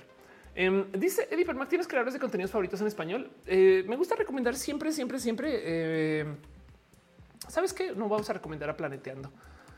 Quien les he mencionado millones de veces, pero es que quiero que Planeteando dominen. Quiero que Planeteando este, sea, sea, sea el éxito en, pasta viva. Em, porque además es gente que se está eh, perfilando para hacer este tipo de contenidos. ¿Quién es Planeteando? Em, un proyecto de comunicación climática y socioambiental que busca construir una sociedad justa y sustentable. Y entonces eh, eh, dejando la nerdada de lado, porque sí, sí son bien nerds, güey. Es que también, también bájenle dos. No, no le bajen, no le bajen, no le bajen. Les quiero mucho, la verdad. Pero tiene un canal de YouTube donde primero que todo estudiaron para hacer comunicación de ciencia. Esto ya me rebasa, saben como que luego digo, güey.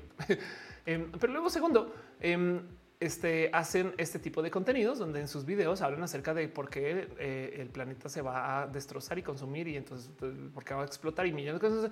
Entonces, por ejemplo, ya vienen de la próxima pandemia, eh, hacer este análisis de geología y geofísica. Em, es mala idea colonizar Marte eh, y ya. Entonces son personas bien, bien chidas. Les tengo mucho cariño. La verdad es que eh, quisiera, quisiera que Planeta había Entonces voy a dejar esto no más como recomendación. Por supuesto, también hay otros generadores y generadoras de contenido. Irina está en el chat. Ya le he mencionado varias veces, pero conozcan también lo que hace. Em, este pasos por ingeniería también se asoman por acá. Y si ustedes tienen un canal que quieren recomendar, pues díganlo de una vez y nos asomamos también de paso. Pero bueno, pónganme ahí su Worlds o sea, su URL. Dice Manuel Cepeda, pasa el link del Discord. Ándale. Por ahí andan. Gracias. Eh, Cristina dice los brasileños aman Twitter y el tema es que ellos entienden fácil el español. Nosotros no entendemos tan fácil el portugués. Café Iguanabax dice mi gala. Claro, por supuesto. Em, ok, vamos a pensar un poquito también, gente. Herejes Podcast. Eh, échense una pasada por quienes herejes el podcast. Quienes hacen contenidos muy bonitos.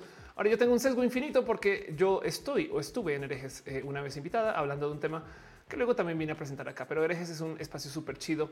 Este madre mía, la cantidad de gente que entrevistan. Ven, aquí está gay, qué chido. eh, es gente muy bonita, pero bueno, eh, hablan de cienciología, cine y manipulación, la luz del mundo, eh, eh, aromaterapia.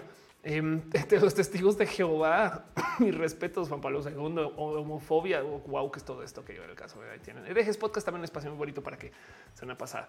Em, dice en el chat Ale Carre, el mundo se va a acabar, el mundo se va a acabar. Si un día más te tienes que presionar, anda. Em, dice Rebeca Jara, vengo a recomendar el robot de Platón, por supuesto, también un espacio súper chido. Aldo, Aldo, cada vez me doy a pensar que sí es robot. Saben como que es tan calmado, em, es tan analítico y, y, no tenemos pruebas de que, de que cuando se acaba la grabación se acaba la pila. ¿Saben cómo puede ser? No pues, solo lo sugiero, pero conozcan el robot de Platón también. Fabián dice el episodio está en el canal de Chávez. Ah, ándale. Eh, Chavos Banda, ingeniero de las que dice, ¿a poco entiendo esas páginas de eh, cada, vez que entras plantamos un árbol? Eh, entonces me voy sentando y saliendo. No, pues sí, no funciona así, pero claro, sí, por supuesto. Ale Carre dice el mundo se va a acabar. Ya te de toda la razón. Em, Café Iván dice sí, claro que sí. Panda McFly dice el robot de Platón es muy bueno y demasiado informativo. Sí, es verdad. Y hace mucho contenido también envidia, eh, pero síganle. Hechitiva dice recomienda, eh, recomienda leyendas legendarias y el canal en español de Kurs Exacto. Conozcan leyendas. La verdad es que si no saben quién es leyendas legendarias, bienvenidos al Internet y bienvenidos al Internet. Este, pero conozcan de todos. Gente chida. Eh, eh Mary Witch dice el robot de Platón es inteligencia artificial. y sus chistes son los mejores. O sea, los mejores robot de Platón. Otra prueba de que puede ser un robot robot de verdad.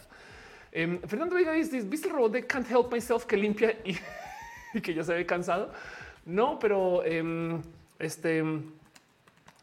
Eh, eh, vamos a ver si encuentro este video viral en algún momento em, de un robot, un Tesla que intentó asesinar otro robot y no me acuerdo cómo fue ese cuento, pero el caso es que este, este robot crash, vamos a ver si lo encontré solito. No, yo no.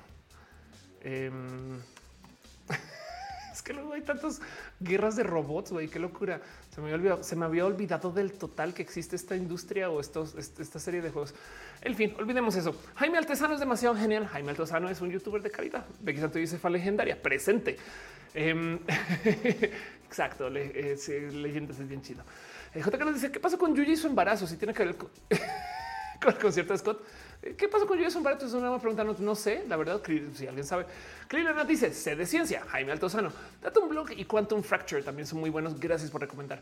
Cinco de la cotorriza. Rebeca Salas, esquizofrenia natural. Esquizofrenia natural eh, tiene contenidos bien chidos, hace estudios bien cool. Mucho amor, mucho cariño. Me escribe ahí de vez en cuando en Visual Politic también. En Visual Politic, eh, este lo único que me salta de Visual Politic, va a romper el corazón, es que es actuado. O sea, no es actuado, sino que tiene presentadores. Em, si ven Visual Politic en inglés, eh, entonces eh, Visual Politic, em, seguramente conocen a Simon, eh, este es el presentador. Em, y el tema es que, caray, solamente me aparecen videos en español ahora, ¿no? Muy bien, aquí está. esto. No, entonces si, si ustedes esto es que esto es que esto, esto, esto me enloqueció mucho. obviamente conocen a esta persona, puede que sí, eh, este, vamos a ver si acá sale este. No, bueno, ya nos cambiaron a nuestro, a nuestro bot. Pues el caso es que no saben lo triste que me fue cuando me di cuenta que el youtuber que está detrás de acá, o sea, esta persona que está aquí, luego también tiene sus propios contenidos, sus otros canales donde también colabora y en esencia es un presentador de YouTube. Esto me rebasó, me rebasó. Em, Simón, perdón, a ver, Simón Visual Politic. Eh, a ver cómo se llama este personaje. Eh, Simon Whistler se llama. Listo. Entonces ahora buscamos a Simon Whistler eh, en otros canales hablando de otras cosas y se un poco de raro, güey. Em, aquí está. Esto es Simon Whistler presentando en Biographics y, literal la misma persona, güey. No, nada en contra. Además, los contenidos están bien chidos. Pero luego tenemos este. Aquí tenemos a Simon Whistler en top tens. Hice un poco de, pues es una chamba, la neta sí, es un presentador de YouTube, güey. Em, y, entonces da raro. Saben como que se supone que esto no de esto no se trata side projects. Into the Shadows, vean la cantidad de canales en los que están. Em, entonces da raro porque se supone que la magia de YouTube es que es la persona, no? Pero del otro lado, pues claro que se puede hacer algo así. O sea, son contenidos a fin de cuentas, no? Entonces por consecuencia, yo tengo Visual Politic, hacen contenidos buenos en Visual Politic, pero, pero no conecto bien por eso. Alguien realiza también su versión en español, son presentadores. Rebeca Jara dice: Les recomiendo Economy Pills. Ah, que bueno, gracias por decirlo a alguien. Eh, Rebeca dice: Les recomiendo mucho Economy Pills. Es un canal de economía en español para noobs, muy bien explicado. Este dice es el original de Visual Politic es en español. Yo pensaba que era en inglés. Mind blown. Peripop dice la hiperactina. Eh, ingeniero Velázquez dice andamos con los puentes fronterizos hasta la madre. Tenemos chingos de dólares, pero ya los puentes para que ah, sí, por ahí vía em, este, eh, a ver si lo encuentro. Em, a, cosas de norteños en, Twitter, estar diciendo cosas acerca de, que se van a abrir. Aquí estás. sí, exacto. Em, me, dio mucha risa porque, órale, cuántas cosas tuiteas, güey. aquí está esto es la situación en el norte de México ahorita. Ya se empolvaron y pulieron la mamalona y la visa. Pero bueno, en caso, dice Pato Sánchez, antroporama por la neurociencia. Em, dice, hola, estoy muerto. ¿Qué robots youtubers son mejores? Es una buena pregunta. Eh, ¿Qué robots youtubers andarán por ahí en general? Roxana me mencionaron. Y se juro que pensé que Top Ten era el canal de Simon. Se me rompió mi burbuja. A mí también. Así me sentí. Fue muy rudo. Fue muy rudo. Eddie Permac dice, sí somos. Eh, Aaron Gaffle está respondiendo fue Si Me acordé un tal Wefere. Ah, ándale, Wefere. Ajá, yo también recuerdo. Eh, Quetzal también es bueno. René Alberto dice: chéquense un este eh, fantasma, porque a lo mejor leíste enter antes de que saliera lo que quisieras decir. Aldubar dice: No sigas con eso, pues mi hija se ella cree que quien presenta en YouTube lo hace siempre desde su cuarto. Wow. Em, dice Stephanie Torres: ¿Cómo buscas escena de hacking en cuatro manos? Busca for hand hacking em, o TV hacking también. ¿Eh? la, verdad es que son memes, este, eh, perdón, TV hacking em, sin. Sí, si buscas TV hacking sin, hay de todo. Hay, hay, hay, tantas cosas. Eh, este eh, hay unas que son muy, muy, muy virales, pero ah, bueno, aquí está que te lo vuelvo a mostrar. NCIS hacking. No, aquí lo tienes. NCIS hacking. Y, me da mucha risa porque, porque primero el güey no le cree. O sea, el güey no, no, como que es de, pero qué está pasando? Y de repente, de repente le dice, a ver, a ver, a ver, a ver, a ver. Si te están hackeando, yo le entro. Así no es como que yo le entro. Pum, quita para ahí, porque además vaya que digas, ok, vamos a, hackear de un modo de tal modo que yo tecleo las teclas que tú no estás tocando, no? O sea, como que capaz dices, bueno, a lo mejor este güey está leyendo sus manos, pero no, porque cuando pone sus manotas ahí encima, entonces ella se mueve. Chequen cómo ella mueve sus manos a la derecha, no? o sea, le estoy dando chance de que a lo mejor hay algo real en eso. No es lo que quiero decir. Tú no quieres decir descubría bullying magnets desde hace unos días y son chidos. Este Uribe dice: No es más fácil desconectar el, Ethernet. Sí. hay un, ahí también hay una de esas escenas clásicas de, memes donde dice tenemos que hacer un script en este eh, eh, eh, tenemos que hacer un script en Visual Basic. No digo que si dice, bueno, a lo mejor no es exacto llamar los covers. Diego Rosarín dice Café Guanabox. René Alberto dice de veras mexicanadas mexicanísimas es la onda. Ahí, ve, ahí ves qué chido. Conozcan la gata de Schrödinger. Wow, claro, por supuesto persona bien cool. Además, en general, por ahí hablamos hace unos ayeres. Es y escriben media y media palabra. Meliwich dice: Aparte, su me es muy transfóbico. Tengo una amiga trans que se acosa por un grupo de fans de Wefere Chale. No, entonces borremos Wefere de nuestra existencia. No existe gente horrible. Meliwich dice: No está cool eso para nada. Eh, 5 TRC también destripando la historia, mejores covers de la vida ever.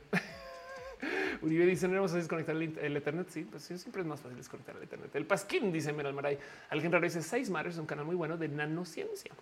A la chica, porque dice: contra este forehand hacking como mansplaining o mans hacking over women's hacking. Está buena esa. Em, en fin, ahí les dejo. Hay de todo. Eh, eh, las otras cosas que también de paso son muy divertidas en el tema de, que también son memes. Em, el problema es que esto, esta tecnología sí va a existir. Es que esto ya lo en Roja antes, pero es el, el cómo. Ah, perdón, no estoy mostrando. Es el de cómo a veces tienen como tipo una foto y entonces lo que dicen es enhance, no? Como que acá rato es un no, espera, espera, eh, tenemos una foto aquí y queremos, pero no nos alcanza a ver la foto, güey. Entonces enhance block y no tiene nada que ver, güey. Esta es la compu como que supuestamente está como a ver, a ver, a ver, a ver, hazle zoom in ahí al lente. Y entonces el lente obviamente está todo pixeleado porque sacaron un trozo de lente, pero no pasa nada. Con la computadora podemos enhance. Entonces, super mega zoom. Claro, ya, ya entendí lo que quiere decir. Y entonces, si vieron eso, si vieron eso, ok, según encontraron una foto que se ve así. Ok, de la foto no se entiende nada, pero logran gracias a la computadora eh, eh, como que hacerle como el suficiente como acercamiento y entonces pum, listo. Uy, listo. Ya, ya lo ya lo enhanceamos. Pasamos de esta escena a esta escena. Em, y entonces dice, a ver, hazle zoom in al lente. Y entonces le hacen, le hacen zoom in y entonces en el lente eh, los super suben de resolución con su tecnología enhance y después se dan cuenta que en ese lente hay un reflejo que también está de baja resolución y le dan enhance y automáticamente se, alcanzan a leer enfrente de quién estaba esa persona. No bueno. Pero el pedo es que con esto de los deepfakes, esto puede medio tomar un tantito de forma. O sea, ya tenemos tecnologías que des, eh, o sea, que si tienes algo borroso lo vuelve visible. Photoshop super cargar con tecnología de la NASA. Dice el que el cadito este video Amazing de Smith. Eh, Johnny Baldona dice: Me siento como la serie que revela los trucos de los magos. Anka Nirvana dice: eh, Escupamos la historia. En Canal Solo Anarquismo la historia. Cinco en Watchers, Yo lo camotes, el Anja. Muerto, eh, me enamoré de muerte. Dice: Hay divertidas que te dan 200 memes según la tendencia del día con miles de referencias. Qué locura, güey. dice: La tecnología del futuro, súper Holly. Como no dije a Holly de entrada, Holly de paso es bien inspiración para que yo esté en YouTube. ¿eh? Eh, también es muy chida. Ingeniero que dice lo de hackear. Eso me hizo recordar cuando Kelly mandó un mensaje de texto desde el Excel. Voy a mostrar eso porque hay gente que no lo conoce, em, pero sí, exacto. Kelly SMS em, Excel. Eh, ¿Dónde estás? Aquí está. Esto es, em, esto es un video musical donde entonces ya tiene sus años, obviamente, por si no recuerdas un meme también, por supuesto. Entonces estamos hablando de una escena muy triste y pues sabes que yo creo que es hora de escribirle este, a mi chaval. Es parte del video. Entonces ella tiene acá un dispositivo, es un celular. El celular lo abre y adentro em, está enviando un mensaje de texto desde su Nokia en Excel. Aquí le llegó, perdón, ¿dónde estás? ¿Dónde estás? En Excel, güey. En fin, pero bueno. Dice, hola, estoy muerto. No siempre puede leer nuestros nombres. Hackeada. He sido hackeada. Eso puede que sí. Jessica dice, los Pixel 6 anuncian que puedes borrar personas y objetos de la foto. Fernando dice, de la película de Yo Nena, Princesa, una niña trans y actúa este, una niña trans. Qué chido. Algo de vértigo. Dice, yo también quiero enviar mensajes por Excel. Ahora les voy a decir algo. Puede que les haya, les está arruinando. Capaz si esto les sirve a ustedes. Em, vamos a ver si todavía sirve pero eh, existía, eh, eh, a ver, tweet from Excel. Yo no sé si, yo no sé si todavía funcione, em, pero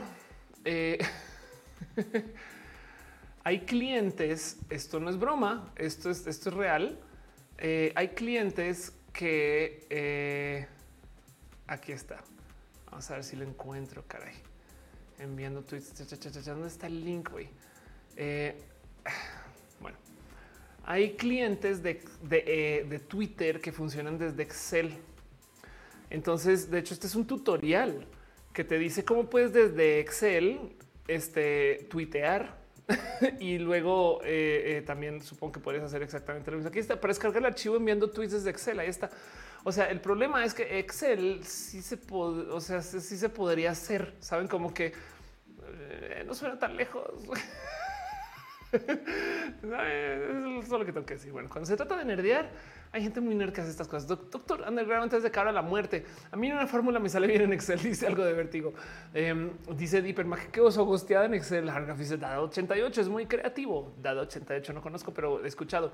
Yo me, acordaba también las son cero. Stefano Torres dice uno nunca termina aprendiendo unas funciones de Excel. Yuri Maldonado dice tal vez tenía mala ortografía y para la época los correctores de texto no eran tan buenos y prefiero corregir el texto en Excel en lugar de Word, porque claro, no era tan práctica la muchacha. Puede ser. ¿Sabes qué también puede ser? Yuri estaba triste, estaba triste. Y entonces dijo, hasta en Excel te recuerdo, ¿no? O sea, hasta el, hasta el Excel me recuerda a ti. Pero bueno, Luz dice Visual Basic, ándale. Led Dragon está hablando de punto medio, explícame. Eh, eh, ah, estás hablando de un canal que hay que ver. Ok, puede ser, puede ser, claro que sí. Hangout dice, date un blog también es muy bueno con el profe Santa Olaya. Em, anda, Anda, sí, sí, sí, pues sí, total. Em, también saben que eh, está, vamos a buscar acá, este, ah. está buscando, bueno, saben que es que me, encontré con otros, qué chido, pero em, está Julio Profe, vamos a ver, aquí está. No sé si encontré, ah, tú encontré CNN en español, no, gracias. Julio Profe es mi clásico ejemplo. Primero que porque es súper buena persona, es bonita persona, pero es mi clásico ejemplo de los influencers y los youtubers no son lo que ustedes creen. Julio Profe tiene 4.69 millones de suscritos. ¿Me explico? Em, y, sus videos de YouTube les vamos a enseñar a hacer derivadas, güey. Entonces, eh, no sé, como que sí me da un poquito, eh, me da bonito que, que, un profesor en YouTube le vaya así de bien, ¿saben? Eso lo dejaré en dicho. Julio Profe Rico dice Lev, pues la neta sí. Em, la neta sí. dice Julio Profe es el único youtuber colombiano valioso. Creo que hay más, pero pues sí. Em, dice Fabián, ese señor es un héroe. Sí, total. Y, siempre tengan en su corazón, siempre que digan los youtubers están pendejos, díganle, pero Julio Profe. Saben? Em, dice este Uribe G8 Julio Profe es una marca ya. Alguien dice Profe García enseña electrónica, es bien chido. Ándale, exacto eso le tengo tanto cariño a eso. Es que además el hecho que YouTube se volvió el lugar para aprender, saben como que mm, para bien o para mal, no sé si sabían, pero hay gente que está enseñando medicina en YouTube. Me explico. O sea, quieren aprender a hacer sutura. Ahí tienen su clase de sutura en YouTube. Este eh, y pues ni modo, es un curso más. Y estas cosas existen. Cordura artificial es muy chido. Qué bien. Por Andrea dice: Yo me crucé con Julio Profe en talent. Le brilla bien bonita la calvita. de mi rancho tu cocina, dice Becky Santoyo. Wow, qué bonito listo nombres. Eh, sigan a Ofe en Excel. dice, estoy muerto. Paco Sánchez dice el Paco Zoico para que los que los dinosaurios. Yuri Maldonado dice: Mis épocas dejamos lágrimas sobre las hojas del baldor. Me gusto que hay fuentes más prácticas de aprendizaje. ¿Quieres llorar dos segundos, Yuri? Em, este Math eh, Solving App. La chamaquiza de hoy, de hecho, eh, tiene apps para solucionar los problemas de matemáticas. Entonces, Hoy en día existen estas apps donde tú le apuntas el teléfono al problema, lo escanea y luego te da la solución paso por paso de cómo se soluciona el problema particular. No Ah, entonces te explica por qué cada paso funciona, este, cómo conecta uno con otro y acá tienes y lo único que tienes que hacer originalmente es escanear el problema de matemáticas. Hablando de la automatización. Pero sí, es verdad, dejamos lágrimas sobre el baldor, estoy de acuerdo. Uribe dice, para los exámenes en línea, digo, que Leonora Pondigo dice, para electrónica está muy cool. Eh, Marcos, si te van a operar, puedes buscar el video en YouTube. así el pobre doctor, así cómo se hacía. Entonces busca el video en chinga, ¿no? Y se dice, ¿qué opinas tú del caso de Tommy 11 y la unión del Internet para ayudarle en sus últimos días? Este, pues nada, qué, qué bonito que podamos compartir estas historias por fuertes y feas que son, ¿no? Dice Lily Rox, yo tengo un canal chiquito, se llama Chile con Chile. Em, eh, vayan a Chile con Chile. Eh, dice en el chat Hangaf Cordura Artificial es otro canal de esquizofrenia natural. ¿Es en serio? Tatiana 13 no dice el canal Ciencia Café para su Mercedes colombiano y vale la pena también. Ven, ahí les dije. Ale Carre dice por qué no tuve aplicaciones en mi época estudiantil. Se imaginan. Hay que hablar de eso un poco, no como de cómo estas son las herramientas que tienen los y las chamacas hoy. Entonces, como la educación, por supuesto, tiene que responder a eso, no? Eddie Permac dice se podrían automatizar procesos de ayuda a la salud mental, pero por supuesto que sí. Em, este em, vamos a ver si encuentro alguno en particular. Eh, hay eh, sitios. Miren, hay sitios donde hacen uso de estas cosas. Esto es BetterHelp. BetterHelp es un espacio que te conecta con terapeutas. Entonces, en esencia son psicólogos remote. La verdad, no es más. Tienes que llenar un cuestionario, este, buscan terapeuta y te, te conecta. Em, pero hay gente que ha y he visto esto, eh, eh, este, ha tratado de ver si esto se puede, como es un chat, se puede automatizar de algún modo u otro. Y es bien raro porque es terapia, pues no, pero pues aún así, a fin de cuentas. Em, de entrada, nomás el registrarte a esto, eh, pues aquí, aquí un artículo, registrarte a esto es automatizado, pero este, las hay, hay chatbots que son eso, son terapeutas, pues y, están intentando que esto sea una cosa, no? Que es raro, pero pues existe, no? Y entonces a ver a dónde nos lleva esta locura. El canal de Math Rocks dice Servando este, eh, eh, Tlatipa eh, gracias por mencionar. Más Rocks es bien chido. Importe Asociación Libre de Psicoanálisis muy bueno. Sariel Uriel dice: Me acuerdo que uno de mis trabajos final, la mitad del trabajo es el cómo las aplicaciones han afectado a la gastronomía. Órales. Dice mm, David, ¿qué opinas del famoso término cloud? No teníamos cloud hace rato en Internet. Eso es verdad. Eh, me da mucha risa porque, porque que, la nube, ¿no? ¿Qué significa? Me acuerdo cuando apareció, de hecho, Aldubar dice en los ochentas, eh, resolvió ecuaciones en la Casio PB 1000 anda, eh, AM cuatro otra que dice voy a terapia en línea. Aquí responsable hacerlo así impersonal. Imagínate. Hay chatbots de escucha activa, dice Alice GG.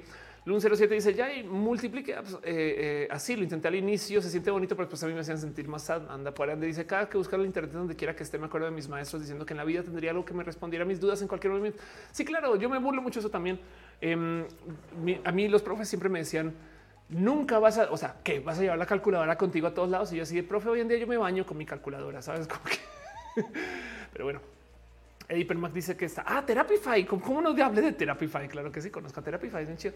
Rebeca Jara dice: Hágame caso. Matías Parkman es súper bueno para música. Es la persona más bonita con la diversidad, siendo hetero. Y sí, qué chido. Gracias por mencionar. Em, y dice de curiosamente es muy bueno también. Gracias por compartir en su cara propia, dice Eddie Permac. Exacto. Bueno, creo que es hora de ir cerrando este show. Claro que sí. Eh, nomás vayan dejando sus canales recomendados ahí mientras yo me voy asomando por toda mi terapia de cierre, porque es cuestión de nomás irse despidiendo y diciéndoles a ustedes que gracias por venir. Como por ejemplo, Mau Aranda, que se suscribió con Prime. Gracias por tu cariño y tu amor. De nuevo, Denise, gracias por dejar tus stars. Yo Romero, perdón, José Romero se hizo follower. Gracias. David Torres se hace member. Gracias por tu amor, tu cariño y por ser parte de esto. Eh, Mira Almaray dice Le Dudet y sin comentarios. Se hagan de follow a sin comentarios en general. podcast bien chido, más que podcast, cosas bien cool que tiene sin comentarios que ofrecer. Pero bueno, en fin, Jaime Tosano tiene buen contenido. Exacto. Jaime es chido, hace análisis bonitos. Eh, denle follow también a Ofelia Pastrana, es una youtuber. Ali Carri dice: Amor, me amas, te envío un Excel. Eh, y Henry Velázquez dice: recomiendo páginas para comprar prótesis chidas en este buen fin. Prótesis como prótesis. wow wow, eh, si recomienden si alguien sabe. Em, en fin, eh, eso es todo lo que tengo para ustedes hoy. Em, quisiera de nuevo, va a pasar la pleca super hiper mega turbo profesional porque es hora de irme despidiendo, pero mientras lo vaya haciendo, no dejen de pasar sus recomendaciones de lo que quieran poner ahí en el chat. Todo eso va a quedar grabado también. Alguien mañana va a ver esto y entonces Eh, no sé, dice ahí que Ter es informativa y divertida. Ter es chida. Tengo entendido que Ter es chida. No conozco a Ter, pero Ter, o sea, personalmente, pues, pero tengo entendido que Ter es chida. En fin, va la pleca super hiper profesional. Se despidiendo.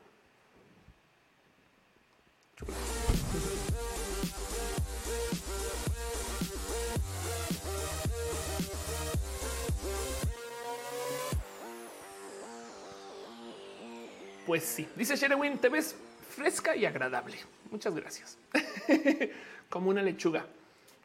Este, así las cosas en este canal. Una vez eh, a la semana nos vamos a encontrar acá por si ustedes son nuevos o nuevas. La idea es tener esta plática donde además lo importante de este show no es el show, es el chat del show. Entonces en eso también quiero nomás dejar ahí presente que lo bonito es que podemos platicar, dice Darwin. ¿Conoces a la comunidad de ñoños medievales en TikTok? Uf, em, en una época hablaba mucho con gente que hacía el. Eh, eh, eh, mejor dicho, em, por si no saben qué es el LARP, es live action roleplay. Y entonces em, el cuento es así. la idea es, o sea, mejor dicho, es que tú, primero que, primero que todo, vamos a ver qué es, qué es el, qué es el LARP. Vamos a encontrar una buena foto del LARP. LARP es en esencia ir a ir a jugar. Es por así decirlo. Sí, la palabra sería jugar Em, ahora, ¿por qué no me muestras nada? Justo porque dije el ARP, ya no muestras. Ándale, qué locura. Em, vamos a ver si puedo hacer que esto eh, muestre. Pero el tema es que eh, en esencia tú tienes aquí em, a gente que se literal disfraza para ir a jugar. Y entonces hacen recreaciones y esto es lo máximo porque estás en personaje y entonces hay todo tipo de cosas que puedes roleplayar. Son juegos de rol, literal, no más que es juegos de rol en vida real. Y hay millones de modos de enfrentar esto, porque una vez nos vamos a reunir en el parque, no sé dónde, y hoy es el día medieval tal y tal.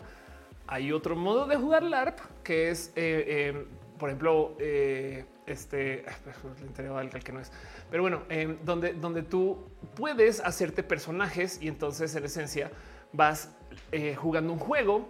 Hay varios libros de esto de paso donde haces personajes, pero entonces es como que tipo de hay unos personajes que son los estás jugando a lo largo de la semana y no le dices a la gente con la que convives.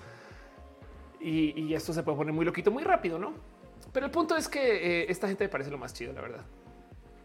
Dice Lev Dragon, leído de Liching. Anda, padre, dice quiero y ocupo. Roberto Ramírez, saludos de Tijuana. Gracias por estar acá. Cine que dice amo los ñoños medievales de TikTok. Exacto. Diviértase. Es bien difícil este pedo en general. Saben como que nomás el, el reconstruir más juguetes es como, es como un paso más allá del cosplay. No es que esté diciendo que el cosplay sea poca cosa, al revés, es muy difícil, pero es como cosplay y ahora personaje. Y, fin. Pero lo chido cuando es con juego es que hay mucho de donde coordinar. Pero bueno, Eddie Permac dice: A mí me encanta la imagen del steampunk, pero conozco a esa comunidad. dice: Habla este muerto. LARP, es juegars. LARP es live action roleplay. LARP. Estudio 6. Yo recomiendo el canal de Ofelia Pastrana. No sé si la conozcas, transmite en vivo. Muchas gracias. En fin, yo estaba leyendo eh, sus nombres: Mau, Diana, Iván y el Calito. Gracias por suscribirse. Eh, eh, Denise, gracias por tus stars. Em, en general, gracias por dejar su amor y su cariño en el Facebook, en el YouTube, en todas las plataformas y por ser parte de esto. La verdad es que este show existe gracias a que ustedes están acá y no me puedo despedir así tal cual, tan a la ligera, sin asomarme dos segundos o tres segundos o cien segundos por literal la lista de gente chida que está suscrita. Como por ejemplo, hay gente que está apoyando desde el Patreon. Así que le quiero un súper abrazo a Fikachi, a Ana Navarro, analógicamente a Ana Marquitsuru, a la ballena gordita, Guillermo Lam, Harsim, Hicheja, Aflicta Choc, Cuevas, Francisco Godínez, Ignis 13, Javier Tapia, Rodrigo Pérez Enríquez. También la gente que está en Twitch, Serafín, Robbie Mintz, Iván, Café Iguanawax, eh, Caro de Caro, Ballena Gordita, Lucas, Mamá Huevo, Carnachita, La Sakura, eh, eh Yancy, Carlos Toledo 98, Emil Valls, Adher Cara, KM007, Hangaf, Mortfina, también a the Reddit, a Andy Erika, Bren Beran, Soy Kosh, a Kitsuru, Música Lina, Carlos Cravito, Antarctic Penguin, a Julián Galo 6, Haji que bajo BS, La Bravu, Cadabret, Sinconit, Lico Signo, Aflicta, Sankoku 666, el, el Caldito Krilianath, este, gracias por apoyar y parte eso también a y Santos Gea, Javier Sauria, Rafael SMX, a Dolokov, Via Enix, Jessica Santín, soy Chava Campos, Mecato, jeje, Nora Adrenalina, Antonio Sena, Delfis Mirando, Armiave, un polinomio, Jorge Agarcu, eh, a Slow Stream, gracias por estar y a Ferdinand Adelexa, gracias por eh, suscribirse y ser parte de esto. La verdad es que es eh, para mí muy importante el, mencionarles, porque siento que, o sea, su compañía se siente, digo, esto es cuando se suscriben, aunque vengan, el mero hecho de que caigan también al show, para mí también es muy importante. Este show sin ustedes no es show, eso lo, lo, diré 100 millones de veces. Pero bueno, también hay gente que está suscrita en el YouTube. En YouTube sí les puedo mostrar. Twitch no me deja hacer esta lista tan fácilmente. Entonces, eh, por ahora tendremos esto. Un abrazo a David Torres, perdón, vamos a este. Eh, sí, así. Un abrazo a David Torres, a Aldo Aguilar, Becky Santoyo, Pablo CG, Ale Galván, Jessica Santina, Emanuel Marroquín, Nat Rosada. También eh, este, un abrazo a José Cortés, a Ana Cristina Moma y Tito de Farías, Yadeloid, Angélica. Em, a Porras, a César Mariscal, Brenda Pérez Lindo, Nora GR, Jerónimo Quintero, Daniel Pérez, Sol Media Estudio, Álvaro Bobski, Luis Rodarte, San Silva Flores, César Imperator, Ana Alejandra, Auster Aragón, Magdalena Álvarez, Hacer el Mercado, Germán Briones, Arnulfo García, Ichigo Chami, Flavio Madayo, Cira, Estefanía Lanisbe, Daniel Vargas, Wendy, Alejandro Ortega, Brian Marroquín, Lucia Fernanda Ansures, Jorge Díaz, Sensatez de Mente, Bruja de Marta Tú, Darío de Montserrat, René Alberto Ortega, a Irene RN, a Gustavo Rocha, también a Angie Arias, a Úrsula Montiel, Rama del News, Nate Jessica Díaz, Renier Cruz, Pamela Gutiérrez, Mavila Morales, Mike Lugo, Miss Wiseros, Cintia Kent, a Maesa, Fernando Rivelo, Uric, Bondar, Raúl Fumperosa, Héctor Arriola, Pasos por Ingeniería, quien tiene un canal también bien chido, conozcanle. A Cristian Franco, a Adrián Alvarado, Gabriel Mesa, Pollo Rico, Pollo Gibran Rivera, Víctor Hugo, Cadena Lucero, Quilla, Afrodita Borracha, Soliloquio de Lum, Perro, Nachito, queremos completamente con ti Perruno. Un abrazo también a la Val Valentina, Luis Maclach, André Bete, Carlos como Aranza Zeitzel, Mariana Rom Galvez, Aflicta, Edgar Rigo y Leonardo Tejeda. Gracias por ser parte de esto. De verdad, con todas las verdades. Luz García dice que el punto rojo, se que el punto rojo esté con ustedes. Em, y con tu espíritu. Pero bueno, también hay gente que está suscrita desde el Facebook o el Meta. Eh, y entonces un súper, súper abrazo a la gente chida que está ahí. Mucho cariño para Mar Estrada, Marisela López Lozano, Marilino Ochoa Rodríguez, Anda Bella y Gustavo González. Gracias por ser parte de eso desde las suscripciones. De paso, también sepan que este show sucede porque tenemos un muy bonito team de moderación y la gente, de, la gente del team de moderación es bien chida en general. Un súper, súper abrazo para Caro, a Uva, eh, Uriel, Fabián, Montse, Jesse, Tutix, el hígado de pato, Denise Aflicta y Alisa Gama Volantis Nisa y, y que son dos una persona superheroína, no se conozcan, conozcan a cada quien y de paso conozcan el Discord que por ahí ojalá se esté pasando el enlace. Si no, si alguien lo tiene, compártelo en Team Moderación también, eh, donde sepan que ese Discord sucede, porque el team de moderación es bien cool y opera ese Discord y, es un lugar lleno de cariño, pero también conozcan. Em, pues que, que, a fin de cuentas lo que pasa ahí es, es parte de la extensión de lo que pasa acá, pero es allá del team. Aflicta dice Vampire de Masquerade. Mi personaje se llama Aflicta y era un vampiro del clan de Sabbath la Sombra. ¿Es en serio? Wow. Vampire es todo un trip porque tú estás jugando eh, y la gente no sabe que estás jugando. o sea, algunas personas dicen que estás jugando. Bueno, el caso eh, eh, es como, ¿saben qué? Es como ingres sin la app. Hechitivas dice, amo el meme que ahora Colombia tiene un departamento del Facebook, el meta. no se dice, el Discord se pone bien chido y surrealista, es verdad. Hola, estoy muerto y se siente un disturbio en el punto rojo. Muchas gracias. Hola, estoy muerto y dice, ardillas, ardillas, claro que sí. Em, y de paso sepan que no solo es el que hayan dejado sus abrazos financieros o que estén suscritos, suscritas. A mí me gusta echarme una ojeada por las listas completas de quién está acá. El problema es que las listas no siempre son completas. Entonces tengan un poquito de paciencia porque desafortunadamente no me dice, no me dice, eh, no me salen todos los nombres. Díganme si no les menciono, pero quiero nomás darle un súper abrazo a ustedes solo por llegar a 5JHR, a Fricta, a Ale Carro, a AM4JRK, Ángel Rivero, Luis García, Clases FES Aragón, David Brochero, Rueda, David Torres, Diana Gam 96, Eddie Permac, Erika Hernández, a Fernando. Hola, estoy muerto. ¿Qué pasa? Fernando está haciendo cosas todavía en Instagram. Si, sí, pon tu arroba ahí porque chequen lo que está haciendo Fernando. También ahora hola, estoy muerto, me enamoré siendo fantasma. Maya López, Nilma, Josefín Sotelo, Lucas Envié y a Pato Sánchez. Em, también Irina, yo sé que estás por ahí. Eh, eh, yo sé que te hacemos también por acá. Eh, este, bueno, René, yo creo que estás dormida, pero besitos también. Y em, no sé si, si, si Adri Paniagua sigas de viaje, pero si no, besitos. Un abrazo también a la gente que está en el Twitch.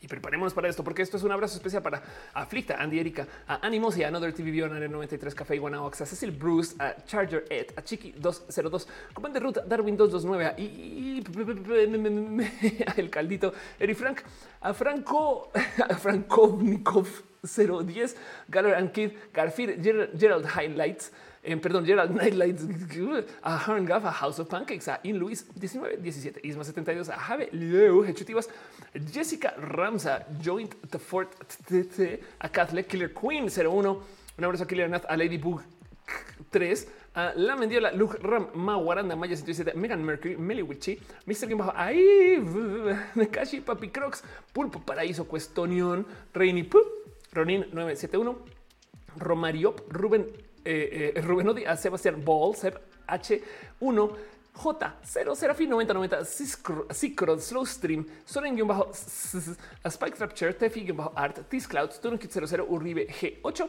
vía Enix Virgo Pros a Yanko Babela y Santos G. Gracias por su amor y su cariño. Y el peor de todos es Meta o Facebook que no me da la lista, pero bueno, eh, veo acá el chat que está chateando. Dale chica, porque Guevara, gracias por estar acá. Ingeniero Velázquez, gracias por compartir.